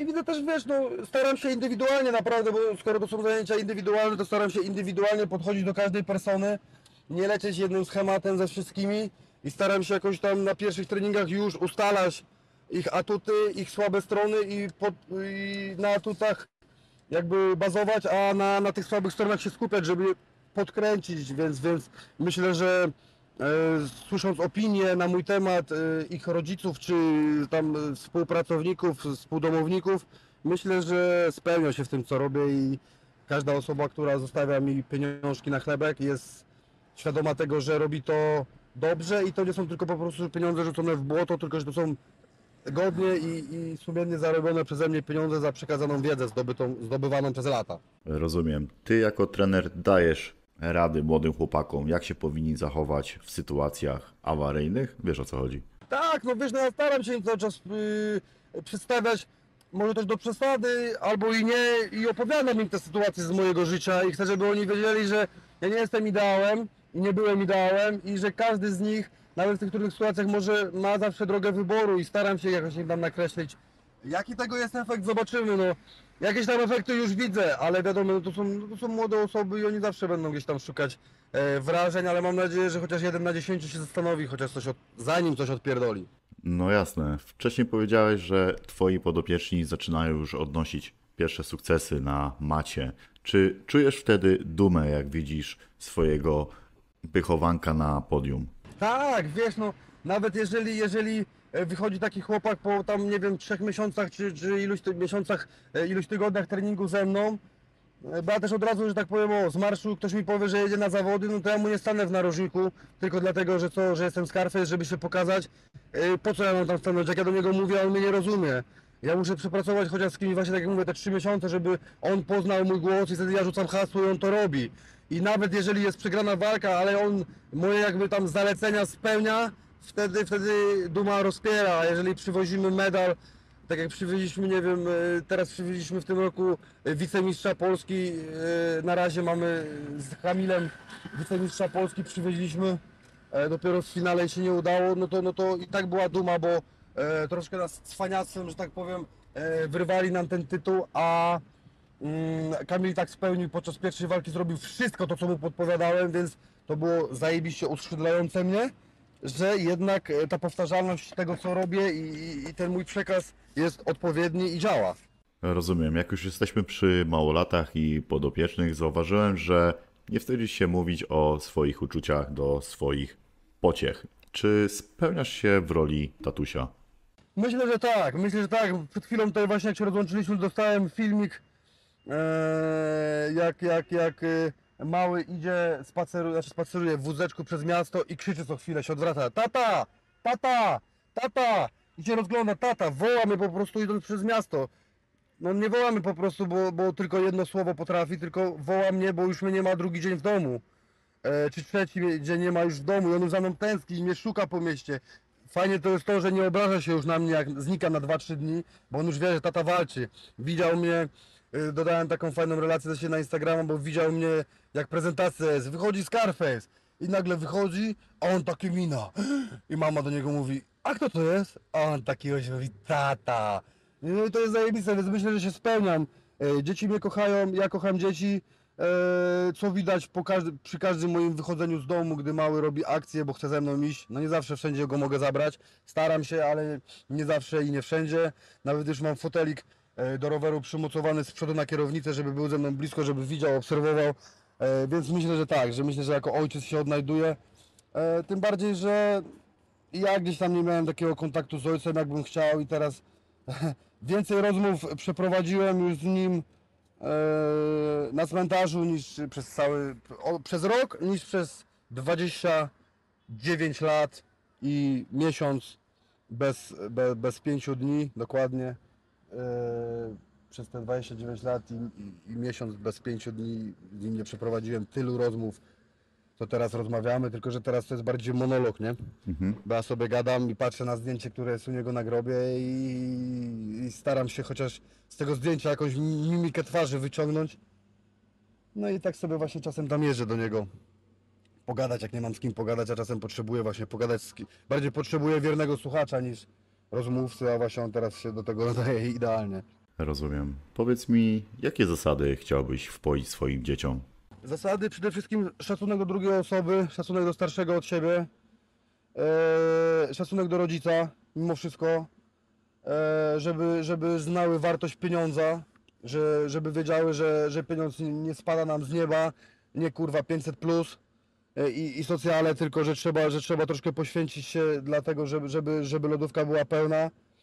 Mm, I żeby byli przede wszystkim sobą, żeby byli, żeby byli ludźmi, dla drugiego człowieka, żeby byli ludźmi, a nie kurwami.